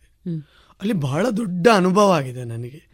ಯಾಕೆಂತ ಹೇಳಿದರೆ, ಒಂದಷ್ಟು ಗ್ರಾಮೀಣ ಪ್ರದೇಶದವರನ್ನೆಲ್ಲ ಕರೆದೆ. ಒಂದು ಹಿರಿಯ ಭಜಕರನ್ನು, ಬಹಳಷ್ಟು ಅವರು ಎಂಥ ಭಜನೆ ಆಡ್ತಾರಂತ ಅದ್ಭುತವಾಗಿ ಭಜನೆ ಆಡ್ತಾರೆ, ಅಂಥವರನ್ನೆಲ್ಲ ಕರೆದು ಭಜನೆಗಳನ್ನು ಆಡಿಸಿದೆ, ಅವರಲ್ಲಿ ಮಾತನಾಡಿಸಿದೆ. ಎಷ್ಟೋ ಹಿರಿಯ ಕಲಾವಿದರನ್ನು ಕರೆಸಿ ಮಾತನಾಡಿಸಿದೆ. ಅದರ ಜೊತೆಗೆ ಕಿರಿಯ ಕಲಾವಿದರನ್ನು ಮಾತನಾಡಿಸಿದ್ದು, ಅವರ ಸಂಪರ್ಕಗಳನ್ನು ಮಾಡಿಸಿಕೊಂಡೆ. ಅದು ಒಂದು ದೊಡ್ಡ ಮಟ್ಟದ ಖುಷಿ ಕೊಟ್ಟಿತು ಎಲ್ಲರಿಗೂ. ಬಹಳಷ್ಟು ಅಷ್ಟು ಜನರನ್ನೊಂದು ಸಂಘಟಿಸಿದಂಥ ಒಂದು ತೃಪ್ತಿಯು ಆ ಸಂದರ್ಭದಲ್ಲಿ ಎಲ್ಲರೂ ಒಂದು ಏನು ಯಾವುದೂ ಇಲ್ಲ ಏನು ಅಂತ ಬೇಸರದಲ್ಲಿರುವ ಸಂದರ್ಭದಲ್ಲಿ ಅದೊಂದು ಟಾನಿಕ್ ಕೊಟ್ಟಾಗೆ ಆಗಿದೆ. ನನಗೂ ಆಗಿದೆ, ಎಲ್ಲರಿಗೂ ಆಗಿದೆ. ಆ ಸಂದರ್ಭದಲ್ಲಿ ವಿಷಾಮೃತ ಅನ್ನುವಂಥ ಒಂದು ಕಿರುಚಿತ್ರವನ್ನು ನಾನೇ ನಿರ್ದೇಶನ ಮಾಡಿ ನಾನು ಅಭಿನಯಿಸಿದೆ. ಆ ಮೂಲಕವಾಗಿ ಬಹಳಷ್ಟು ಕಲಾವಿದರು ಅದರಲ್ಲಿ ಸೇರಿಕೊಂಡರು. ಅದೊಂದು ಸಣ್ಣ ಅರ್ಧ ಗಂಟೆಯ ಚಿತ್ರ ಆದರೂ ಒಳ್ಳೆ ಮೆಸೇಜ್ ಕೊಡುವಾಗಿತ್ತು. ಮತ್ತು ಬಹಳಷ್ಟು ನಮಗೆ ಅದೊಂದು ದೊಡ್ಡ 3 ಗಂಟೆಯ ಚಿತ್ರ ಮಾಡಿದ ಅಂತ ಅನುಭವ ಆಯಿತು. ಯಾಕೆಂದರೆ ನನ್ನ ಮೊದಲ ನಿರ್ದೇಶನದ ಕಿರುಚಿತ್ರ ಅದು. ಆದರೆ ಆಗ ನನಗೆ ಗೊತ್ತಾಯಿತು ಇದು ಎಷ್ಟು ಕಷ್ಟ ಉಂಟು, ಇದು ಎಷ್ಟು ಶ್ರಮ ಪಡಬೇಕು ಅಂತ ಪೂರ್ತಿ ಗೊತ್ತಾಯಿತು ನನಗೆ. ಸ್ವಲ್ಪ ಸ್ವಲ್ಪ ನಾನು ಮೊದಲು ಅಭಿನಯಿಸಿದ ಕಾರಣ ಅನುಭವ ಇತ್ತು. ಇಲ್ಲಿ ಪೂರ್ಣ ಪ್ರಮಾಣದಲ್ಲಿ ಅದರ ಒಳಗಿನ ಗುಟ್ಟು ನಮಗೆ ಗೊತ್ತಾಯಿತು. ಆ ಮೂಲಕವಾಗಿ ಒಂದಷ್ಟು ಕಲಾವಿದರು ನಿರ್ಮಾಣ ಆದರು. ಅವರು ಬೇರೆ ಬೇರೆ ಕಾರ್ಯಕ್ರಮಗಳಲ್ಲಿ ಮತ್ತೆ ಬೇರೆ ಬೇರೆ ಬೇರೆ ಯಾರು ಕಿರುಚಿತ್ರ ಮಾಡ್ತಾರ, ಯಾರು ಸಾಂಗ್ಗಳು ಎಲ್ಲ ಮಾಡಿದೆವು, ಒಂದಷ್ಟು ಆಲ್ಬಮ್ ಸಾಂಗ್ಗಳು. ಹಾಗೆ ಅವರಿಗೆ ಬೇರೆ ಅವಕಾಶಗಳು ಬಂತು. ಈ ಮೂಲಕವೂ ಒಂದಷ್ಟು ಪ್ರಯೋಜನಗಳಾಗಿದೆ ಅಂತ. ಕೊರೋನಾದ ಸಮಯದಲ್ಲಿ ಕೂಡ ನೀವು ಸುಮ್ಮನೆ ಇರಲಿಲ್ಲ ಅಂತ? ಖಂಡಿತ ರಾಜೇಶ್ ಅಂತ ಹೇಳಿದರೆ ಹಾಗೆ. ಈಗ ಶಾಲಾ ಜೀವನದಲ್ಲಿ ಒಟ್ಟಿಗೆ ಇರುವಾಗ ಒಂದು ಸಮಯವನ್ನು ವೇಸ್ಟ್ ಮಾಡೋದಿಲ್ಲ. ಅದು ಏನು ಕೆಲಸ ಇಲ್ಲ ಅಂತ ಹೇಳಿದ್ರು ಸ್ಕೂಲಿಗೆ ಹೋಗಿಯಾ ಅಥವಾ ಎಲ್ಲಿಯಾದರೂ ಮಕ್ಕಳು ರಜೆಯಲ್ಲಿದ್ದರೆ ಅವರನ್ನೊಂದಷ್ಟು ಸೇರಿಸಿಕೊಂಡು ಅವರಿಗೇನಾದರೂ ಮಾಡುವಂಥದ್ದು ಕೆಲಸ ಮಾಡ್ತಾ ಇರ್ತೇವೆ. ನಿಮ್ಮ RK Arts ವಿಟ್ಲದಲ್ಲಿದೆ ಅಂತ ನನ್ನ ಅನಿಸಿಕೆ ಅಲ್ವಾ? ವಿಟ್ಲದಲ್ಲಿದೆ ಅಲ್ಲ? ವಿಟ್ಲದಲ್ಲಿ ಅದರ ಮೂಲ ಸಂಸ್ಥೆ ವಿಟ್ಲದಲ್ಲಿ ಇರುವಂಥದ್ದು. ಮತ್ತು ಕಬಕದಲ್ಲಿ ಪ್ರಾರಂಭಿಸಿದೆವು. ಕೊರೋನಾದ ಸಂದರ್ಭದಲ್ಲಿ ಒಟ್ಟು ಒಂದು 5 ಅಂಗಡಿಗಳಿತ್ತು ನಮಗೆ, ಅಂದರೆ ಕಲೆಗೆ ಸಂಬಂಧಪಟ್ಟು. ಅಷ್ಟು ದೊಡ್ಡ ಮಟ್ಟಕ್ಕೆ ಬೆಳೆದಂಥ ಕಲಾ ಸಂಸ್ಥೆ ನಮ್ಮದು. ಈಗ ಕೇವಲ 2 ಮಾತ್ರ ಇಟ್ಟುಕೊಂಡಿದ್ದೇವೆ, 3 ಕೊಟ್ಟಿದ್ದೇವೆ. ಅದು ಬಾಡಿಗೆಗೆ ಇದ್ದಂಥ, ಸಾಧ್ಯ ಆಗಲಿಲ್ಲ, ಕಷ್ಟ ಆಗಲಿಲ್ಲ, ಸಾಧ್ಯ ಆಗಲಿಲ್ಲ. ಅದು ನನಗೆ ಅಂತಲ್ಲ, ಬಹಳಷ್ಟು ಕಲಾವಿದರು ಅದೇ ಪರಿಸ್ಥಿತಿಗೆ ಬಂದರು. ಕೊರೋನಾದ ಸಂದರ್ಭದಲ್ಲಿ ನನಗೆ ಒಂದೊತ್ತಿನ ಊಟಕ್ಕೆ ಕಷ್ಟ ಆಯಿತು. ನನಗೆ ಅಷ್ಟು ಕಷ್ಟಪಟ್ಟಿದ್ದೇನೆ ನಾನು. ಆದರೂ ನಾನು ಮತ್ತೊಬ್ಬರ ಕಲಾವಿದರಿಗೆ ಬೇಕಾಗಿ ಸ್ಪಂದಿಸಿದ್ದೇನೆ. ನನ್ನಿಂದ ಸಾಮರ್ಥ್ಯ ಇಲ್ಲದಿದ್ದರೂ ಬೇರೆ ಕೆಲವರನ್ನೆಲ್ಲ ಸಂಪರ್ಕಿಸಿ ಇಂಥ ಕಲಾವಿದರು ಕಷ್ಟದಲ್ಲಿದ್ದಾರೆ, ಅವರಿಗೊಂದಷ್ಟು ಸಹಕಾರ ಕೊಡುವ ಅಂತೇಳಿ ನಮ್ಮ ಸಂಸ್ಥೆಯ ಮೂಲಕ ಬಹಳಷ್ಟು ಜನರಿಗೆ ಸ್ಪಂದಿಸಿದ್ದೇವೆ. ನನಗೂ ಬಹಳಷ್ಟು ಜನ ಸಹಕಾರಗಳನ್ನು ಕೊಟ್ಟಿದ್ದಾರೆ. ಈ ಸಂದರ್ಭದಲ್ಲಿ ಅವರನ್ನೆಲ್ಲ ಸ್ಮರಿಸಿಕೊಳ್ತೇನೆ ನಾನು. ನನ್ನ ಬೆಳವಣಿಗೆಗೂ ಭಾಳಷ್ಟು. ಈಗ ನಾವು ಈ ಕಲಾ ಸಂಸ್ಥೆಯಲ್ಲಿ ಇಷ್ಟು ಎತ್ತರಕ್ಕೆ ಬೆಳಿಬೇಕಿದ್ರೆ ಭಾಳಷ್ಟು ಒಬ್ಬರ ಕೈಯಿಂದ ಒಂದು ಚಪ್ಪಾಳೆ ಆಗೋದಿಲ್ಲ ನೋಡಿ. ಅದಕ್ಕೆ ಸಹಕಾರ ಬಹಳಷ್ಟು ಜನ ಕೊಟ್ಟಿದ್ದಾರೆ. ಕೃಷ್ಣಯ್ಯ ಕೆ ವಿಟ್ಲ ಅರಮನೆ ಅಂತ ಇದ್ದಾರೆ, ಅವರು ನಮ್ಮ ಸಂಸ್ಥೆಯ ಒಂದು ಅಂಗ. ಅವರು ಬಹಳಷ್ಟು ಸಹಕಾರವನ್ನು ಕೊಟ್ಟ ಕಾರಣ ನಮ್ಮ ಆರ್ ಕೆ ಕಲಾ ಸಂಸ್ಥೆ ಇವತ್ತು ರಾಜ್ಯ ಮಟ್ಟದವರೆಗೆ ಗುರುತಿಸೋದಕ್ಕೆ ಸಾಧ್ಯ ಆಯಿತು. ನನಗೆ ಒಂದು ಬೆನ್ನೆಲುಬಿನಾಗಿ ನಿಂತವರು ಅವರು. ಅದರ ಜೊತೆಗೆ ಭಾಳಷ್ಟು ವಿದ್ಯಾಸಂಸ್ಥೆಗಳು, ಅದು ಒಂದು ಸಂಸ್ಥೆ ಹೆಸರು ಹೇಳಿದರೆ ಮತ್ತೊಂದು ಸಂಸ್ಥೆಗೆ, ನಾನು ವಿಟ್ಲ ಮಾದರಿ ಇರ್ಬೋದು, ಅಳಿಕೆ ಸಂಸ್ಥೆ ಇರ್ಬೋದು, ನಮ್ಮ ವಿವೇಕಾನಂದ ಇರ್ಬೋದು, ಕಲ್ಲಡ್ಕ ಶ್ರೀರಾಮ ಇರ್ಬೋದು, ಹೀಗೆ ಭಾಳಷ್ಟು ದೊಡ್ಡ ದೊಡ್ಡ ಸಂಸ್ಥೆ, ಶಾರದಾ ವಿದ್ಯಾಲಯ ಮಂಗಳೂರು, ಭಾಳಷ್ಟು ದೊಡ್ಡ ಸಂಸ್ಥೆಗಳಲ್ಲಿ ಕೆಲಸ ಮಾಡಿದ್ದೇನೆ. ಅದೆಲ್ಲ ಒಂದು ಖುಷಿ ಇದೆ ಖಂಡಿತ.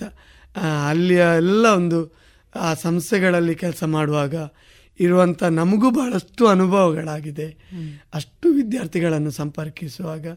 ಅದೆಲ್ಲೊಂದು ಖುಷಿಯ ನೆನಪುಗಳದು. ಇದುವರೆಗೆ ಕಲಾಮಹತಿ 17ನೇ ಸರಣಿ ಕಾರ್ಯಕ್ರಮದಲ್ಲಿ ರಾಜ್ಯೋತ್ಸವ ಪ್ರಶಸ್ತಿ ಪುರಸ್ಕೃತ ಕಲಾವಿದರಾದಂತಹ ಶ್ರೀಯುತ ರಾಜೇಶ್ ವಿಟ್ಲ ಅವರೊಂದಿಗಿನ ಕಲಾ ಬದುಕಿನ ಮನದ ಮಾತುಗಳನ್ನು ಕೇಳಿದಿರಿ. ಇನ್ನು ಮುಂದುವರಿದ ಕಲಾ ಮಾತುಕತೆ ಮುಂದಿನ ಸೋಮವಾರದ ಕಲಾಮಹತಿ ಸರಣಿ ಕಾರ್ಯಕ್ರಮದಲ್ಲಿ ಆಲಿಸೋಣ.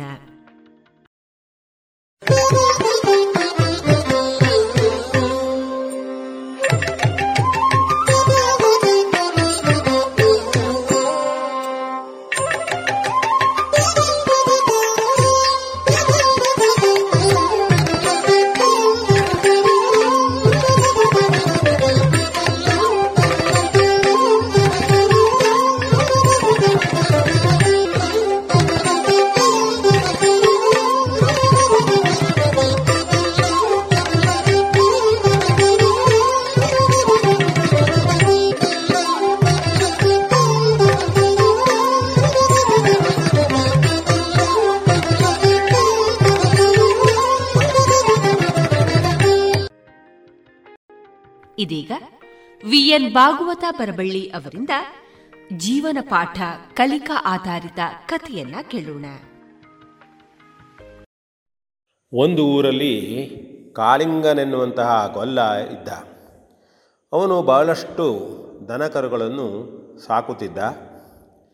ದಿನಾಲೂ ಬೆಳಗಾಗಿ ದನಕರುಗಳನ್ನು ಅಡವಿಗೆ ಮೇಯಲು ಬಿಡ್ತಿದ್ದ. ಅವು ಚೆನ್ನಾಗಿ ಮೆಂದು ಸಂಜೆಯಾಗುತ್ತಲೇ ಮನೆಗೆ ಬರುತ್ತಿದ್ದವು. ಮನೆಗೆ ಬಂದು ಕೊಟ್ಟಿಗೆಯಲ್ಲಿ ಅವಳಿಗೆ ಇನ್ನೂ ಕೆಲವು ಮೇವುಗಳನ್ನು ಹಾಕಿ ಗೊಲ್ಲನು ದನ ಆಕಳ ಹಾಲನ್ನು ಕರೆದು ಚೆನ್ನಾಗಿ ಜೀವನ ಮಾಡ್ತಾ ಇದ್ದಂತಹ ಸಂದರ್ಭ. ಹೀಗೆ ಒಂದಿನ ಸಂಜೆ ಕೊಟ್ಟಿಗೆಯನ್ನು ನೋಡಿದಾಗ ಪುಣ್ಯಕೋಟಿ ಹೇಳತಕ್ಕಂಥ ಒಂದು ಆಕಳು ಕೊಟ್ಟಿಗೆಗೆ ಬರಲೇ ಇಲ್ಲ. ಪುಣ್ಯಕೋಟಿಯ ಕರು ಕಂದ ಅಮ್ಮ ಬರಲಿಲ್ಲ ಅಂಥೇಳಿ ಅಂಬಾ ಅಂಬಾ ಅಂಬಾ ಅಂಥೇಳಿ ಕರೀತಿತ್ತು. ಇಲ್ಲಿ ಗೊಲ್ಲನೂ ಕೂಡ ಯಾಕೆ ಬರಲಿಲ್ಲ ಎಂದು ಯೋಚಿಸುತ್ತಲೇ ಇದ್ದ. ಆದರೆ ಏನಾಗಿತ್ತು, ಆ ಪುಣ್ಯಕೋಟಿ ಕೊಟ್ಟಿಗೆಗೆ ಮೇದು ಮನೆಗೆ ಬರುವ ಸಂದರ್ಭದಲ್ಲಿ ಅಡವಿಯಲ್ಲಿ ಅದಕ್ಕೆ ಒಂದು ಹುಲಿ ಅಡ್ಡ ಬಂತು.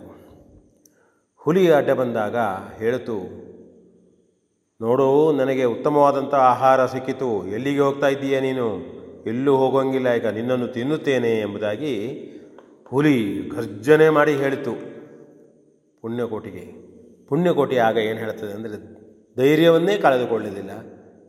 ನೋಡು ಹುಲಿರಾಯ, ನೀನು ನನ್ನನ್ನು ತಿನ್ನಬಹುದು, ನಾನು ಅದಕ್ಕೆ ನಿನಗೆ ಪ್ರತಿರೋಧ ಮಾಡುವುದಿಲ್ಲ.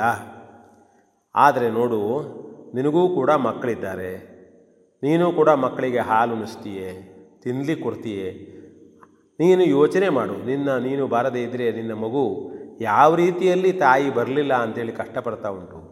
ಹಾಗಾಗಿ ಕೊಟ್ಟಿಗೆಯಲ್ಲಿ ನನಗೂ ಒಂದು ಮಗು ಇದೆ, ಆ ಮಗುವಿಗೆ ಕೂಡಲೇ ಹೋಗಿ ನಾನು ಹೇಳಿ ಹಾಲುಣಿಸಿ ಉಳಿದವರಿಗೂ ನನ್ನ ಮಗುವಿನ ಬಗ್ಗೆ ಹೇಳಿ ಬರ್ತೇನೆ, ಅಲ್ಲಿವರಿಗೆ ಸಹಿಸು, ಸ್ವಲ್ಪ ಸಮಯ ಕೊಡು ಅಂತೇಳಿ ಕೇಳುತ್ತದೆ. ಆಗ ಹುಲಿ, ಏನು ನನಗೆ ಮೋಸ ಮಾಡ್ತೀಯ ನೀನು, ಮನೆಗೆ ಹೋಗಿ ನೀ ಬರತಕ್ಕಂಥವನ, ಯಾರಾದರೂ ನಾನು ಹುಲಿ ತಿಂತದೆ ಅಂತ ಹೇಳಿದಾದಾಗ ಹಿಂದಿರುಗಿ ಬರುವುದು ಹೌದಾ ನೀನು, ಎಂಬುದಾಗಿ ಮತ್ತೆ ಗರ್ಜಿಸುತ್ತದೆ. ಆಗ ಆಕಳು ಹೇಳ್ತದೆ, ಇಲ್ಲ ನಾ ಹಾಗಲ್ಲ, ನೋಡ್ತಾ ಇರು, ಇಲ್ಲದೇ ಇದ್ದರೆ ನಾ ಈಗ ಓಡ್ತಿದ್ನಲ್ವ, ನಿನ್ನ ಮುಂದೆ ನಿಂತು ಹೇಳ್ತಾ ಇದ್ದೇನೆ, ಸತ್ಯ ಮಾತು ನಂದು, ಮಾತನ್ನು ನಾನು ಮಾತು ಮುರಿಯೋದಿಲ್ಲ, ಮಾತು ತಪ್ಪುವವನಲ್ಲ ಅಂತ ಹೇಳಿದಾಗ, ನೋಡೋಣ ಆಯಿತು ಅಂಥೇಳಿ ಹುಲಿರಾಯ ಆಕಳನ್ನು ಬಿಡ್ತಾನೆ. ಆಕಳು ನೇರವಾಗಿ ತನ್ನ ಕೊಟ್ಟಿಗೆಗೆ ಬರ್ತದೆ, ತನ್ನ ಕಂದನನ್ನು ನೋಡ್ತದೆ. ಕಂದ ತವಕದಲ್ಲಿ ಅಮ್ಮನ ಹಾಲು ಉಣಿಸ್ಲಿಕ್ಕೆ ಶುರು ಮಾಡ್ತದೆ. ಹೇಳ್ತದೆ, ನೋಡು ಮಗಳೇ, ಇನ್ನು ನಾನು ಈ ಕೊಟ್ಟಿಗೆಗೆ ಬರೋದಿಲ್ಲ, ನೀನಿದ್ದಲ್ಲಿ ನಾನು ಬರೋದಿಲ್ಲ, ಬರಲಿಕ್ಕಾಗೋದಿಲ್ಲ ನನಗೆ. ಹಾಗಾಗಿ ಲಘು ಲಘುವಾಗಿ ನೀನು ಹಾಲನ್ನು ಕುಡಿಬೇಕು ಈಗ ಎಂದು ಕೇಳಿದಾಗ, ಅಮ್ಮ ಯಾಕಮ್ಮ, ದಿನ ಬರೋ ಸಮಯದಲ್ಲೂ ನೀನು ಬಂದಿಲ್ಲ, ನಾನು ನಿನ್ನನ್ನು ಕಾದು ಕಾದು ಕಾದು ಇದುವರೆಗೂ ನೋಡಿದೆ, ಈಗ ಬಂದು ನೀನು ಮತ್ತೆ ಹೋಗಬೇಕು ಅಂತೀಯಲ್ಲ ಅಮ್ಮ, ಹೋಗಬೇಡ ನೀನು ಅಂಥೇಳಿ ಹೇಳಿದಾಗ, ಆಗ ಪುಣ್ಯಕೋಟಿ ಹೇಳ್ತದೆ, ಮಗು, ನಾನು ಅಡವೆಯಲ್ಲಿ ಹೋದಾಗ ಘೋರವಾದಂಥ ಹುಲಿ ನನಗೆ ಅಡ್ಡ ಬಂತು, ಅದಕ್ಕೆ ನಾನು ಬರ್ತೇನೆ ಎಂಬುದಾಗಿ ಮಾತು ಕೊಟ್ಟು ಬಂದಿದ್ದೇನೆ ಅಂತ ಹೇಳ್ತು. ಆಗ ಹೇಳಿದಾಗ, ಅಮ್ಮ ನೀವು ಹೋಗಬೇಡ, ಹೋದರೆ ನನ್ನನ್ನು ನೋಡಿಕೊಳ್ಳೋರು ಯಾರಿಲ್ಲಿ, ದಿನಾಲೂ ನಿನ್ನ ಜೊತೆಯಲ್ಲಿಯೇ ಮಲಗುವವ, ನಿನ್ನ ಜೊತೆಯಲ್ಲಿ ನಿನ್ನೊಂದಿಗೆ ನಿನ್ನ ಹಾಲನ್ನು ಕುಡಿದು ಬದುಕುವವ ನಾನು, ನನ್ನನ್ನು ಯಾರು ನೋಡ್ಕೊಳ್ತಾರೆ ಅಮ್ಮ, ನನ್ನನ್ನು ಉಳಿದವರೆಲ್ಲರೂ ನನ್ನನ್ನು ಹೇಗೆ ಕಾಣ್ತಾರೆ, ನೀನೇ ಅಂದಾಜು ಮಾಡು ಅಮ್ಮ, ಬಿಟ್ಟು ಹೋಗಬೇಡ. ಆ ಹುಲಿರಾಯನಿಗೆ ನೀನು ಹೇಳಿದ್ದೆ ಅಂತ ಹೋಗಬೇಕಾದಿಲ್ಲ, ಇಲ್ಲೇ ಉಳಿದು ಆರಾಮಾಗಿರೋಣ ಅಂತ ಹೇಳ್ತದೆ.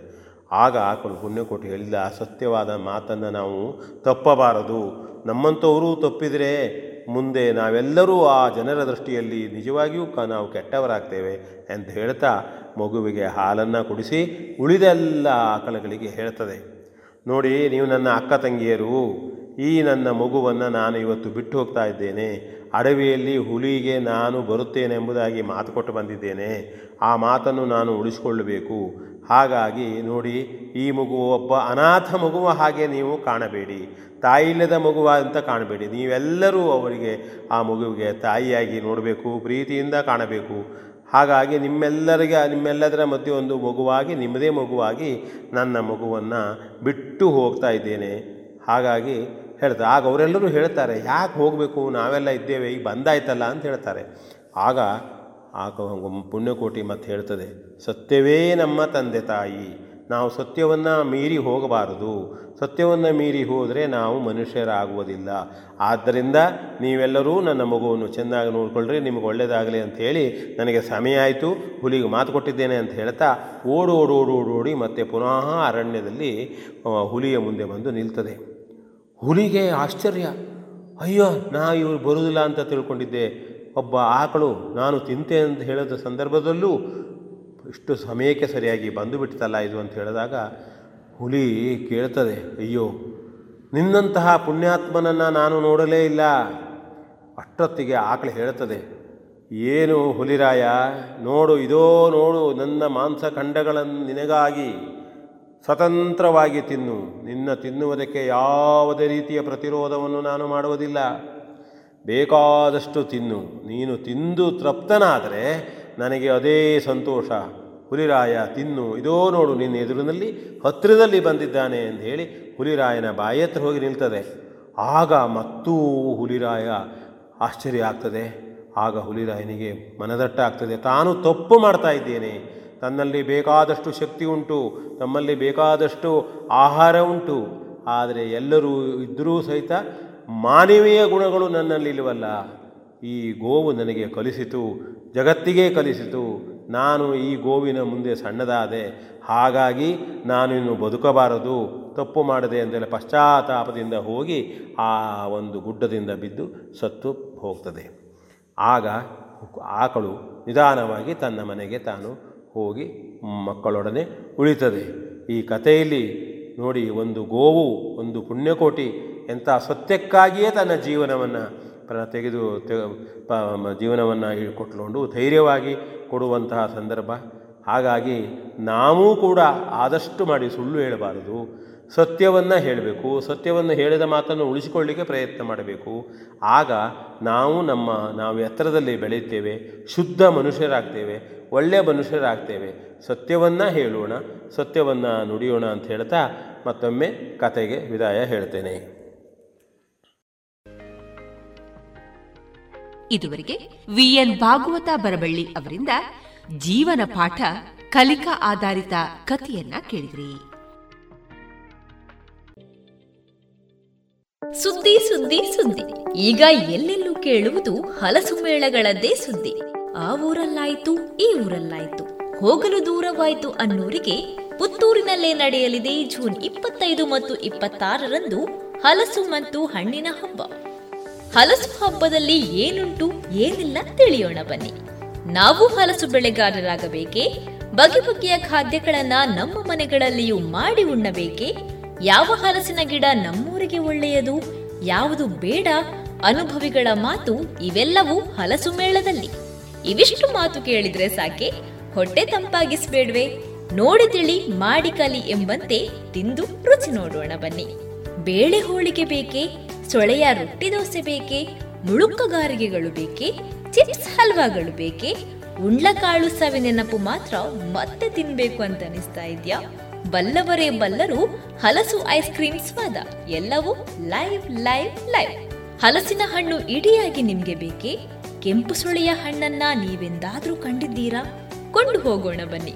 ನಿಮ್ಮನ್ನ ಪ್ರೀತಿಯಿಂದ ಸ್ವಾಗತಿಸಲು ಸಜ್ಜಾಗಿ ನಿಂತಿದೆ ನವತೇಜ ಟ್ರಸ್ಟ್ ಮತ್ತು ಜೆಸಿಐ ಪುತ್ತೂರಿನ ಯುವ ಪಡೆ.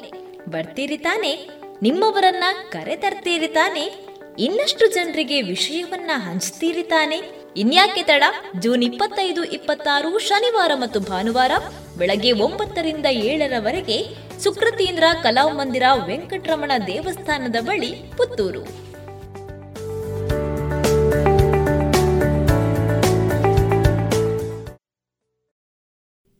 ಇನ್ನು ಮುಂದೆ ಮಧುರ ಗಾನ ಪ್ರಸಾರವಾಗಲಿದೆ.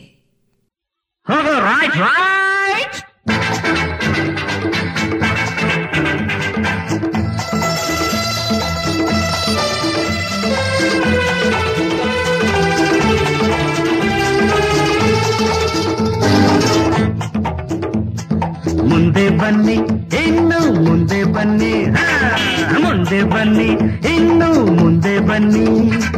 ಬೇರೆ ಯಾರು ಈ ಮಾತನ್ನು ಹೇಳೋದಿಲ್ಲ. ಅವರ ಹಿಂದೆ ತಳ್ಳೋ ಜನರೇ ಹೆಚ್ಚು ಊರಲ್ಲ. ಅವರ ಬೇರೆ ಯಾರು ಈ ಮಾತನ್ನು ಹೇಳೋದಿಲ್ಲ. ಹಿಂದೆ ತಳ್ಳೋ ಜನರೇ ಹೆಚ್ಚು ಊರಲ್ಲ.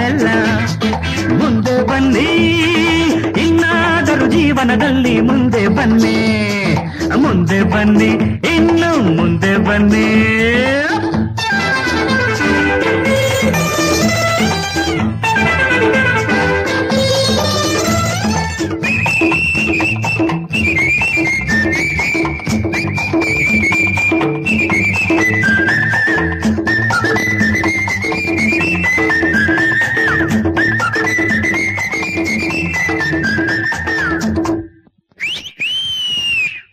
ಬದುಕುವುದು ಬಸ್ಸಿನಂತೆ ನಿಲ್ಲದಂತೆ ಸಾಗಿದೆ.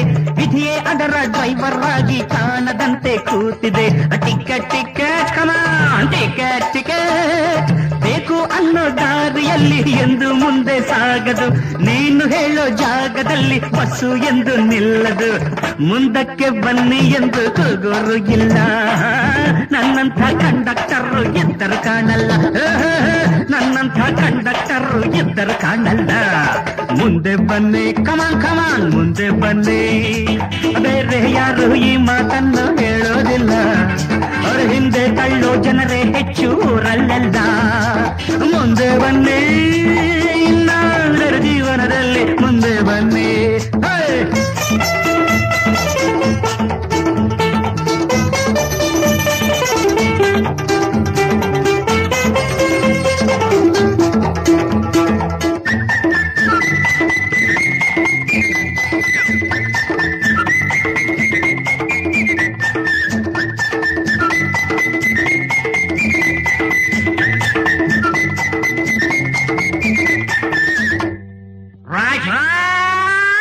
ಲಕ್ಷ ಲಕ್ಷ ಇದ್ದವರೆಲ್ಲ ಕಾರಿನಲ್ಲೇ ಹೋಗೋದು. ಅಲ್ಪ ಸ್ವಲ್ಪ ಗಳಿಸೋರೇನೆ ಬಸ್ಸಿನಲ್ಲಿ ಕೂಡೋದು. ಚಿಲ್ರೆ ಕೊಡಿ, ಸರಿಯಾದ ಚಿಲ್ರೆ ಕೊಡಿ ಪ್ಲೀಸ್. ಎಲ್ಲೋ ಜಗಳ ಎಲ್ಲೋ ಕದನ, ಕಲ್ಲು ಇಲ್ಲೇ ಬೀಳೋದು. ಯಾರ ಕೋಪ ಯಾರ ಮೇಲೋ, ನ್ಯಾಯ ಯಾರ ಕೇಳೋದು. ನಿಮ್ಮ ದುಡ್ಡಲ್ಲೇ ನಮ್ಮ ವಾಹನ ಬೋಳೋದು. ನೀವೇನೆ ತೆರಿಗೆ ನೆತ್ತರಿಗೆ ಹೆಚ್ಚಿ ಅಯ್ಯೋ ಅನ್ನೋದು, ಆಹಾ ನೀವೇ ನೆತ್ತರಿಗೆ ಹೆಚ್ಚಿ ಅಯ್ಯೋ ಅನ್ನೋದು. ಮುಂದೆ ಬನ್ನಿ ಇನ್ನು ಮುಂದೆ ಬನ್ನಿ,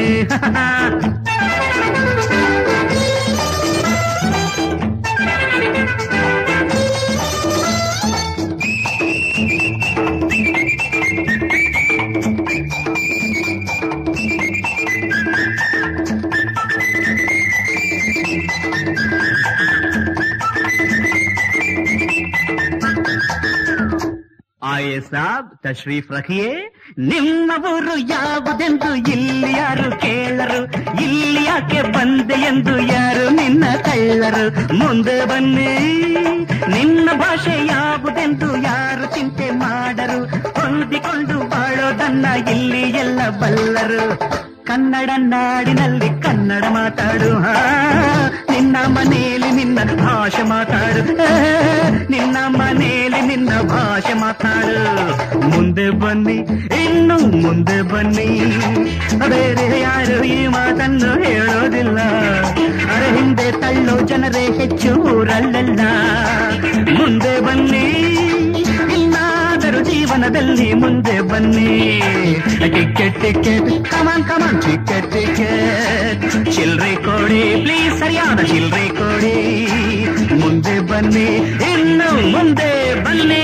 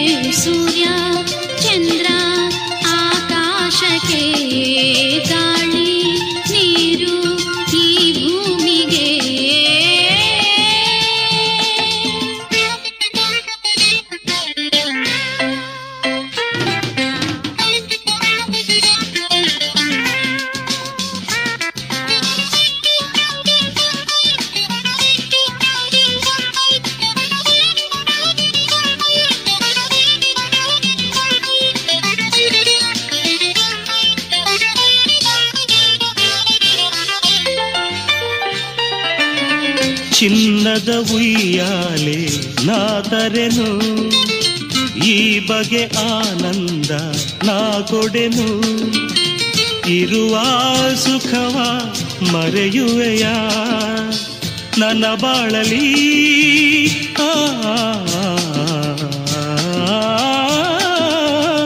ಒಲವೇ ಸಿರಿಯು ನಗುವೆ ನಿಧಿಯು, ಬೇರೆ ಏನಿಲ್ಲ ಸರಿಯೇನು.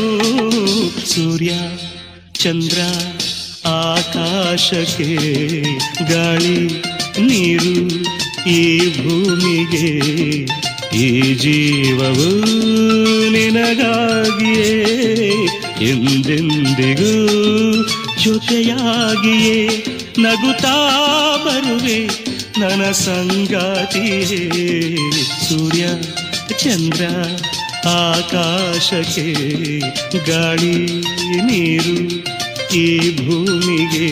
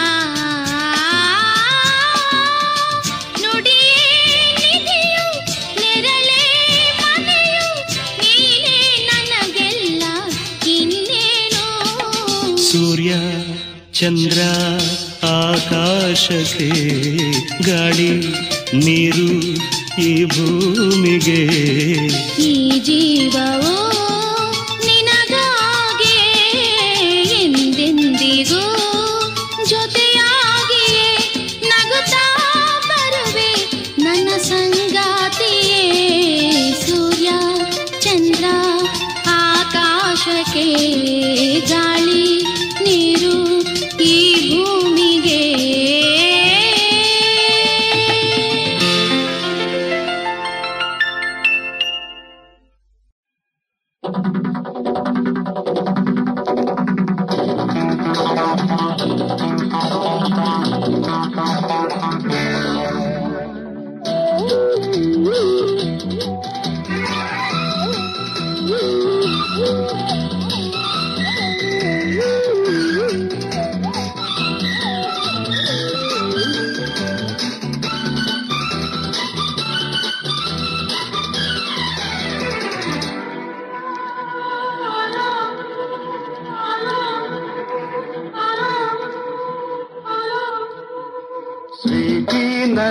ಜೋಡಿ ಘಾಟಿ ನನ್ನ ಜೋಡಿ ಸ್ವೀಟಿ ನನ್ನ ಜೋಡಿ ಘಾಟಿ ನನ್ನ ಜೋಡಿ ಈಗ ಲೈಫ್ ಲವ್ಲಿ ಲವ್ಲಿ ನಾನೇ ಸಾಂಗು ಲಾಲಿ ಲಾಲಿ ಈಗ ಲೈಫ್ ಲವ್ಲಿ ಲವ್ಲಿ ನಾನೇ ಸಾಂಗು ಲಾಲಿ ಲಾಲಿ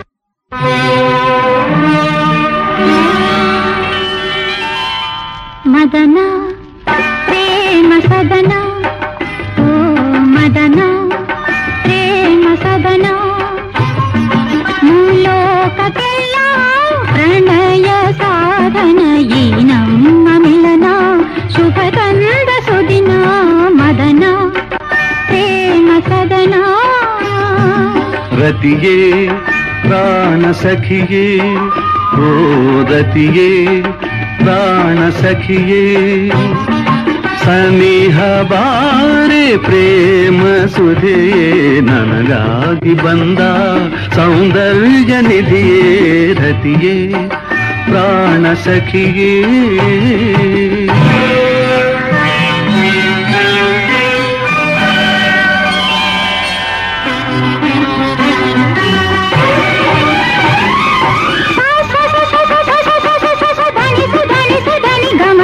ಛೂಂ ಛನನ ಛೂಂ ಛನನ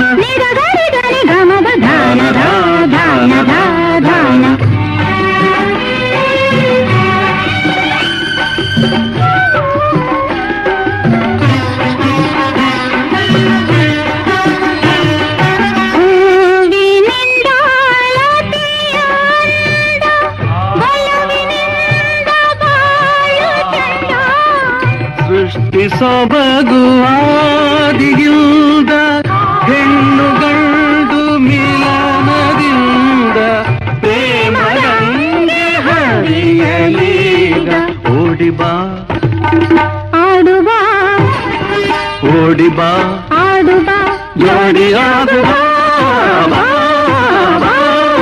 ರತಿಯೇ ಪ್ರಾಣ ಸಖಿಯೇ ಓ ಮದನ ಮೂಯೋಕತೆಯ ಪ್ರಣಯ ಸಾಧನ ನಮ್ಮ ಮಿಲನ ಶುಭ ತಂದ ಸುದಿನ ಆಹಾ ಆಹಾ.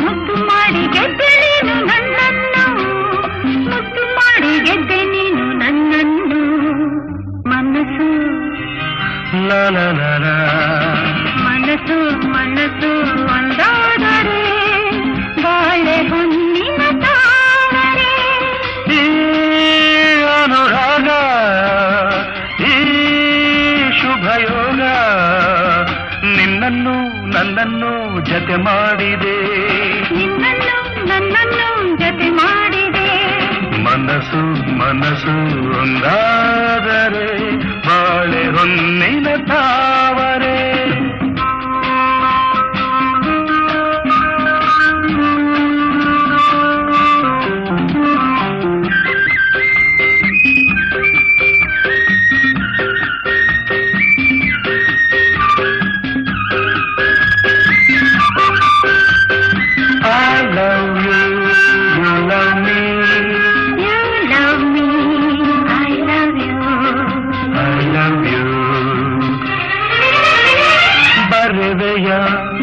ಕವಿತೆಯ ಈ ಬಾಳಪುಟದಲ್ಲಿಯುವುದು ಬರುವೆಯ ನೀನಿರುವೆಯ ಈ ಎದೆಯ ಗುಡಿಯಲ್ಲಿ ಎಂದು ನನ್ನ ಆಸೆಯನ್ನೇ ಹೆಣ್ಣು ಹೇಳಿದರೆ ಒಲ್ಲೆ ಎಂದು ಹೇಳೋದುಂಟೆ ನಾ ಬಂದೆ ನನ್ನ ಸ್ವಾಗತಕ್ಕೆ ಇಂಥ ಆತುರದ ತಾಳು ನನ್ನ ಹೆಣ್ಣು ಒಂದು ಹೂವಂತೆ ತಾಳು ನನ್ನ ಹೆಣ್ಣು ಒಂದು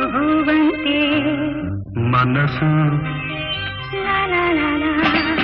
ಮನಸ್ಸು ಮನಸ್ಸು ಒಂದಾದರೆ ಬಾಳೆ ಹೊನ್ನಿನ ತಾವರೆ ಈ ಶುಭಯೋಗ ನಿನ್ನನ್ನು ನನ್ನನ್ನು ಜತೆ ಮಾಡಿದೆ ನಿನ್ನನ್ನು ನನ್ನನ್ನು ಜತೆ ಮಾಡಿದೆ ಲರಳ ಲರಳ ಲರಳ.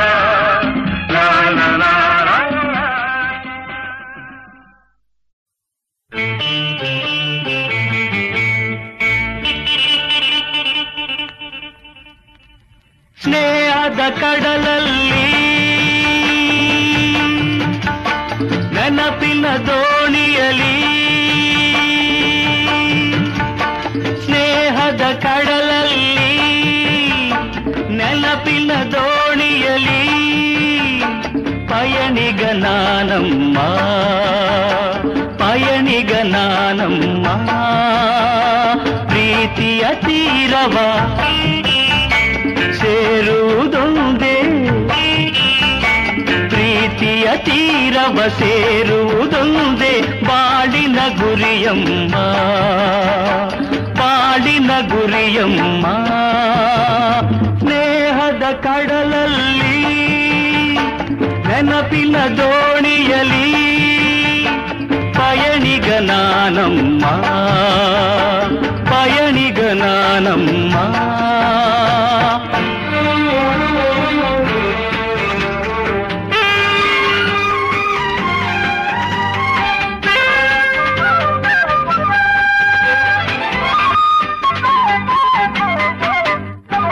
ಬಾಲ್ಯದ ಆಟ ಆ ಹುಡುಗಾಟ ಇನ್ನೂ ಮಾಸಿಲ್ಲ ಬಾಲ್ಯದ ಆಟ ಆ ಹುಡುಗಾಟ ಇನ್ನೂ ಮಾಸಿಲ್ಲ ಆಟದೆ ಸೋತು ರೋಷದೆ ಕಚ್ಚಿದ ಆಟದೆ ಸೋತು ರೋಷದೆ ಕಚ್ಚಿದ ಗಾಯವ ಮರೆತಿಲ್ಲ ಗಾಯವ ಮರೆತಿಲ್ಲ ಸ್ನೇಹದ ಕಡಲಲ್ಲಿ ನೆನಪಿನ ದೋಣಿಯಲಿ ಪಯಣಿಗನಾನಮ್ಮ ಪಯಣಿಗನಾನಮ್ಮ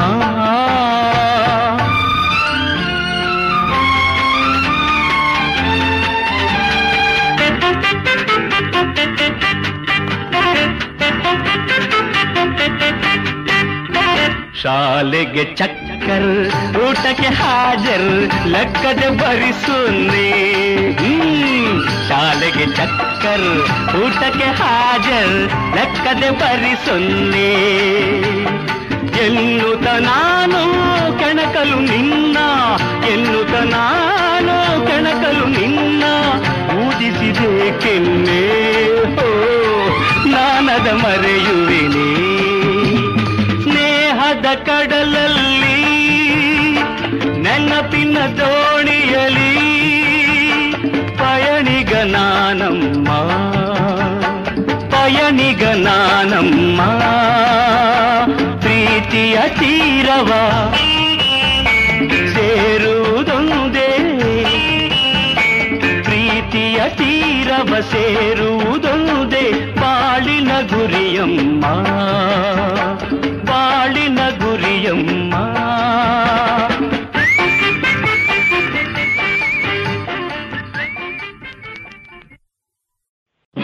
ಮರಿಯಾ ಮೈ ಡಾರ್ಲಿಂಗ್ ಮರಿಯಾ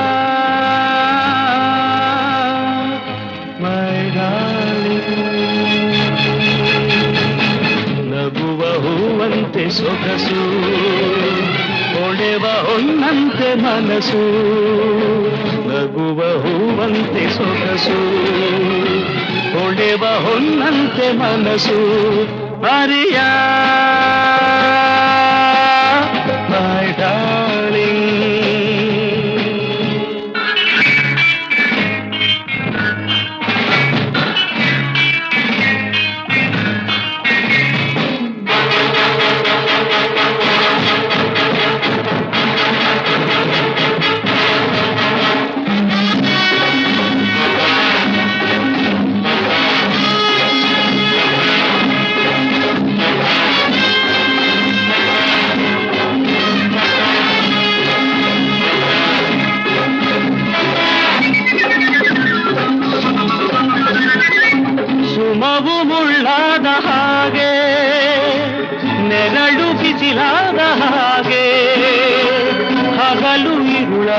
ಹಾಗೆ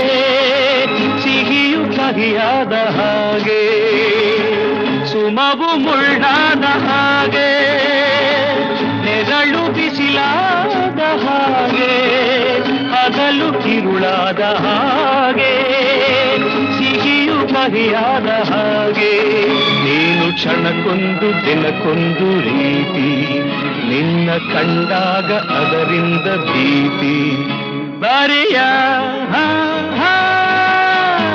ಮೈ ಡಾರ್ಲಿಂಗ್.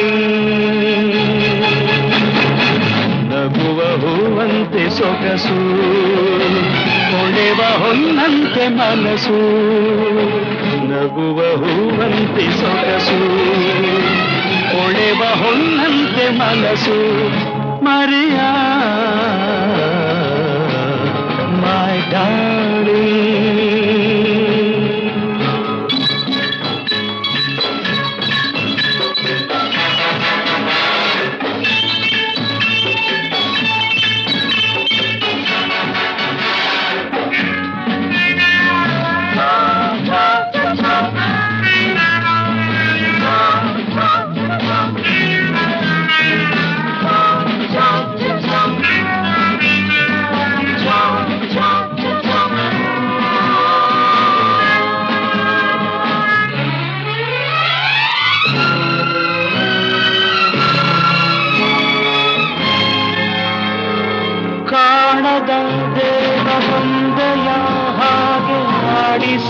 ನಿನ್ನ ನೋಡುವ ಹೀಗೆ ಕಾಲ ಮೀರಿ ಹೋಗುವ ದಾರಿಯಲ್ಲೂ ಇಲ್ಲ ಮರಿಯ ಕಾಣದ ದೇವ ಬಂದೆಯ ಹಾಗೆ ಆಡಿಸಿ ನಿನ್ನ ನೋಡುವ ಹೀಗೆ ಆತನ ಮೀರಿ ಹೋಗುವ ದಾರಿಯಲ್ಲೂ ಇಲ್ಲ ಮರಿಯ ನಿನ್ನ ಓಡಾಟ ಅವನಾಸೆಯಂತೆ ನಿನ್ನ ಮನಸ್ಸೆಂದು ಬಾನಾಡಿಯಂತೆ Maria my darling.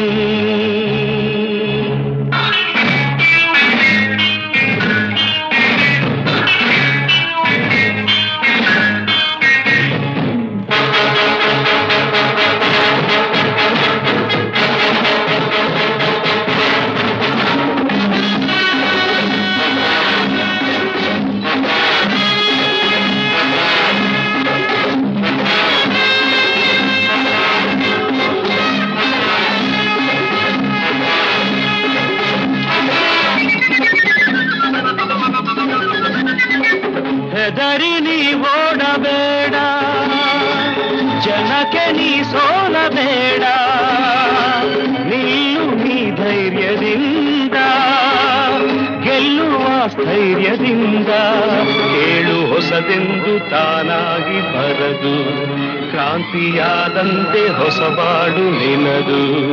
Maria my darling, ನಗುವ ಹೂವಂತೆ ಸೊಗಸು, ತೊಳೆವ ಹೊನ್ನಂತೆ ಮನಸ್ಸು, ನಗುವ ಹೂವಂತೆ ಸೊಗಸು, ತೊಳೆವ ಹೊನ್ನಂತೆ ಮನಸ್ಸು. Maria my darling.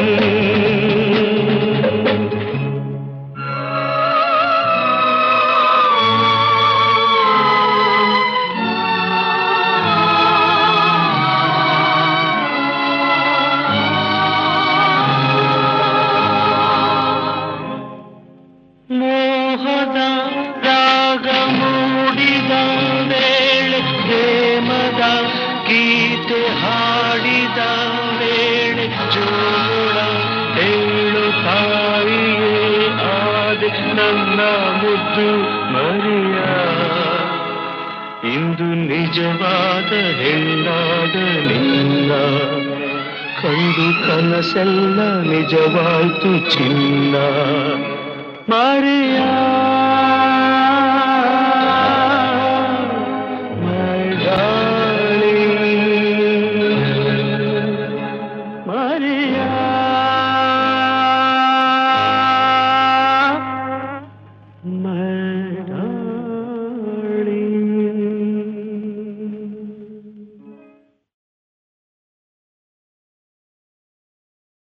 ಇದುವರೆಗೆ ಮಧುರ ಗಾನ ಪ್ರಸಾರವಾಯಿತು.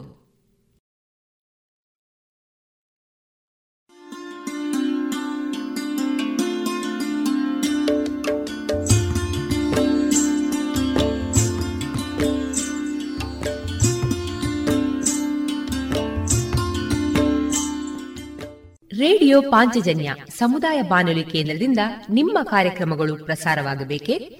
ಹಾಗಿದ್ದರೆ ನಮ್ಮನ್ನು ಸಂಪರ್ಕಿಸಿ. ನಮ್ಮ ದೂರವಾಣಿ ಸಂಖ್ಯೆ 082512984999.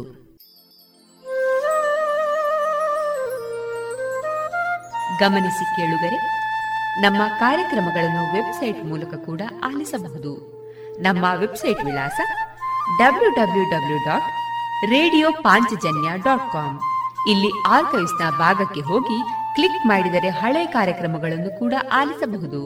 ಜೊತೆಗೆ ನಮ್ಮ ಪ್ರಸಾರವನ್ನು ಆಪ್ ಮೂಲಕವೂ ಕೇಳಬಹುದು. ಪ್ಲೇಸ್ಟೋರ್ನಲ್ಲಿ ಪಾಂಚಜನ್ಯ ಸರ್ಚ್ ಮಾಡಿ ಡೌನ್ಲೋಡ್ ಮಾಡಿಕೊಂಡು ತಮ್ಮ ಮೊಬೈಲ್ಗಳಿಗೆ ಇನ್ಸ್ಟಾಲ್ ಮಾಡಿದರೆ ರೇಡಿಯೋ ಪ್ರಸಾರದ ಕಾರ್ಯಕ್ರಮವನ್ನು ನೀವು ಆಲಿಸಬಹುದು. ನಮ್ಮ ಪ್ರಸಾರದ ಬಗೆಗೆ ನಿಮ್ಮ ಅಭಿಪ್ರಾಯಗಳನ್ನು ಹಂಚಿಕೊಳ್ಳಲು ನಮ್ಮ ವಿಳಾಸ ರೇಡಿಯೋ ಪಾಂಚಜನ್ಯ 90.8 FM ಸಮುದಾಯ ಬಾನುಲಿ ಕೇಂದ್ರ, ನೆಹರು ನಗರ, ಪುತ್ತೂರು. ನಮ್ಮ ದೂರವಾಣಿ ಸಂಖ್ಯೆ 082512984999. ಇಮೇಲ್ ವಿಳಾಸ ರೇಡಿಯೋ ಪಾಂಚಜನ್ಯ @gmail.com. ನಮ್ಮ ವಿಳಾಸ ಮತ್ತೊಮ್ಮೆ ರೇಡಿಯೋ ಪಾಂಚಜನ್ಯ 90.8 FM ಸಮುದಾಯ ಬಾನುಲಿ ಕೇಂದ್ರ, ನೆಹರು ನಗರ, ಪುತ್ತೂರು. ನಮ್ಮ ದೂರವಾಣಿ ಸಂಖ್ಯೆ 082512984999.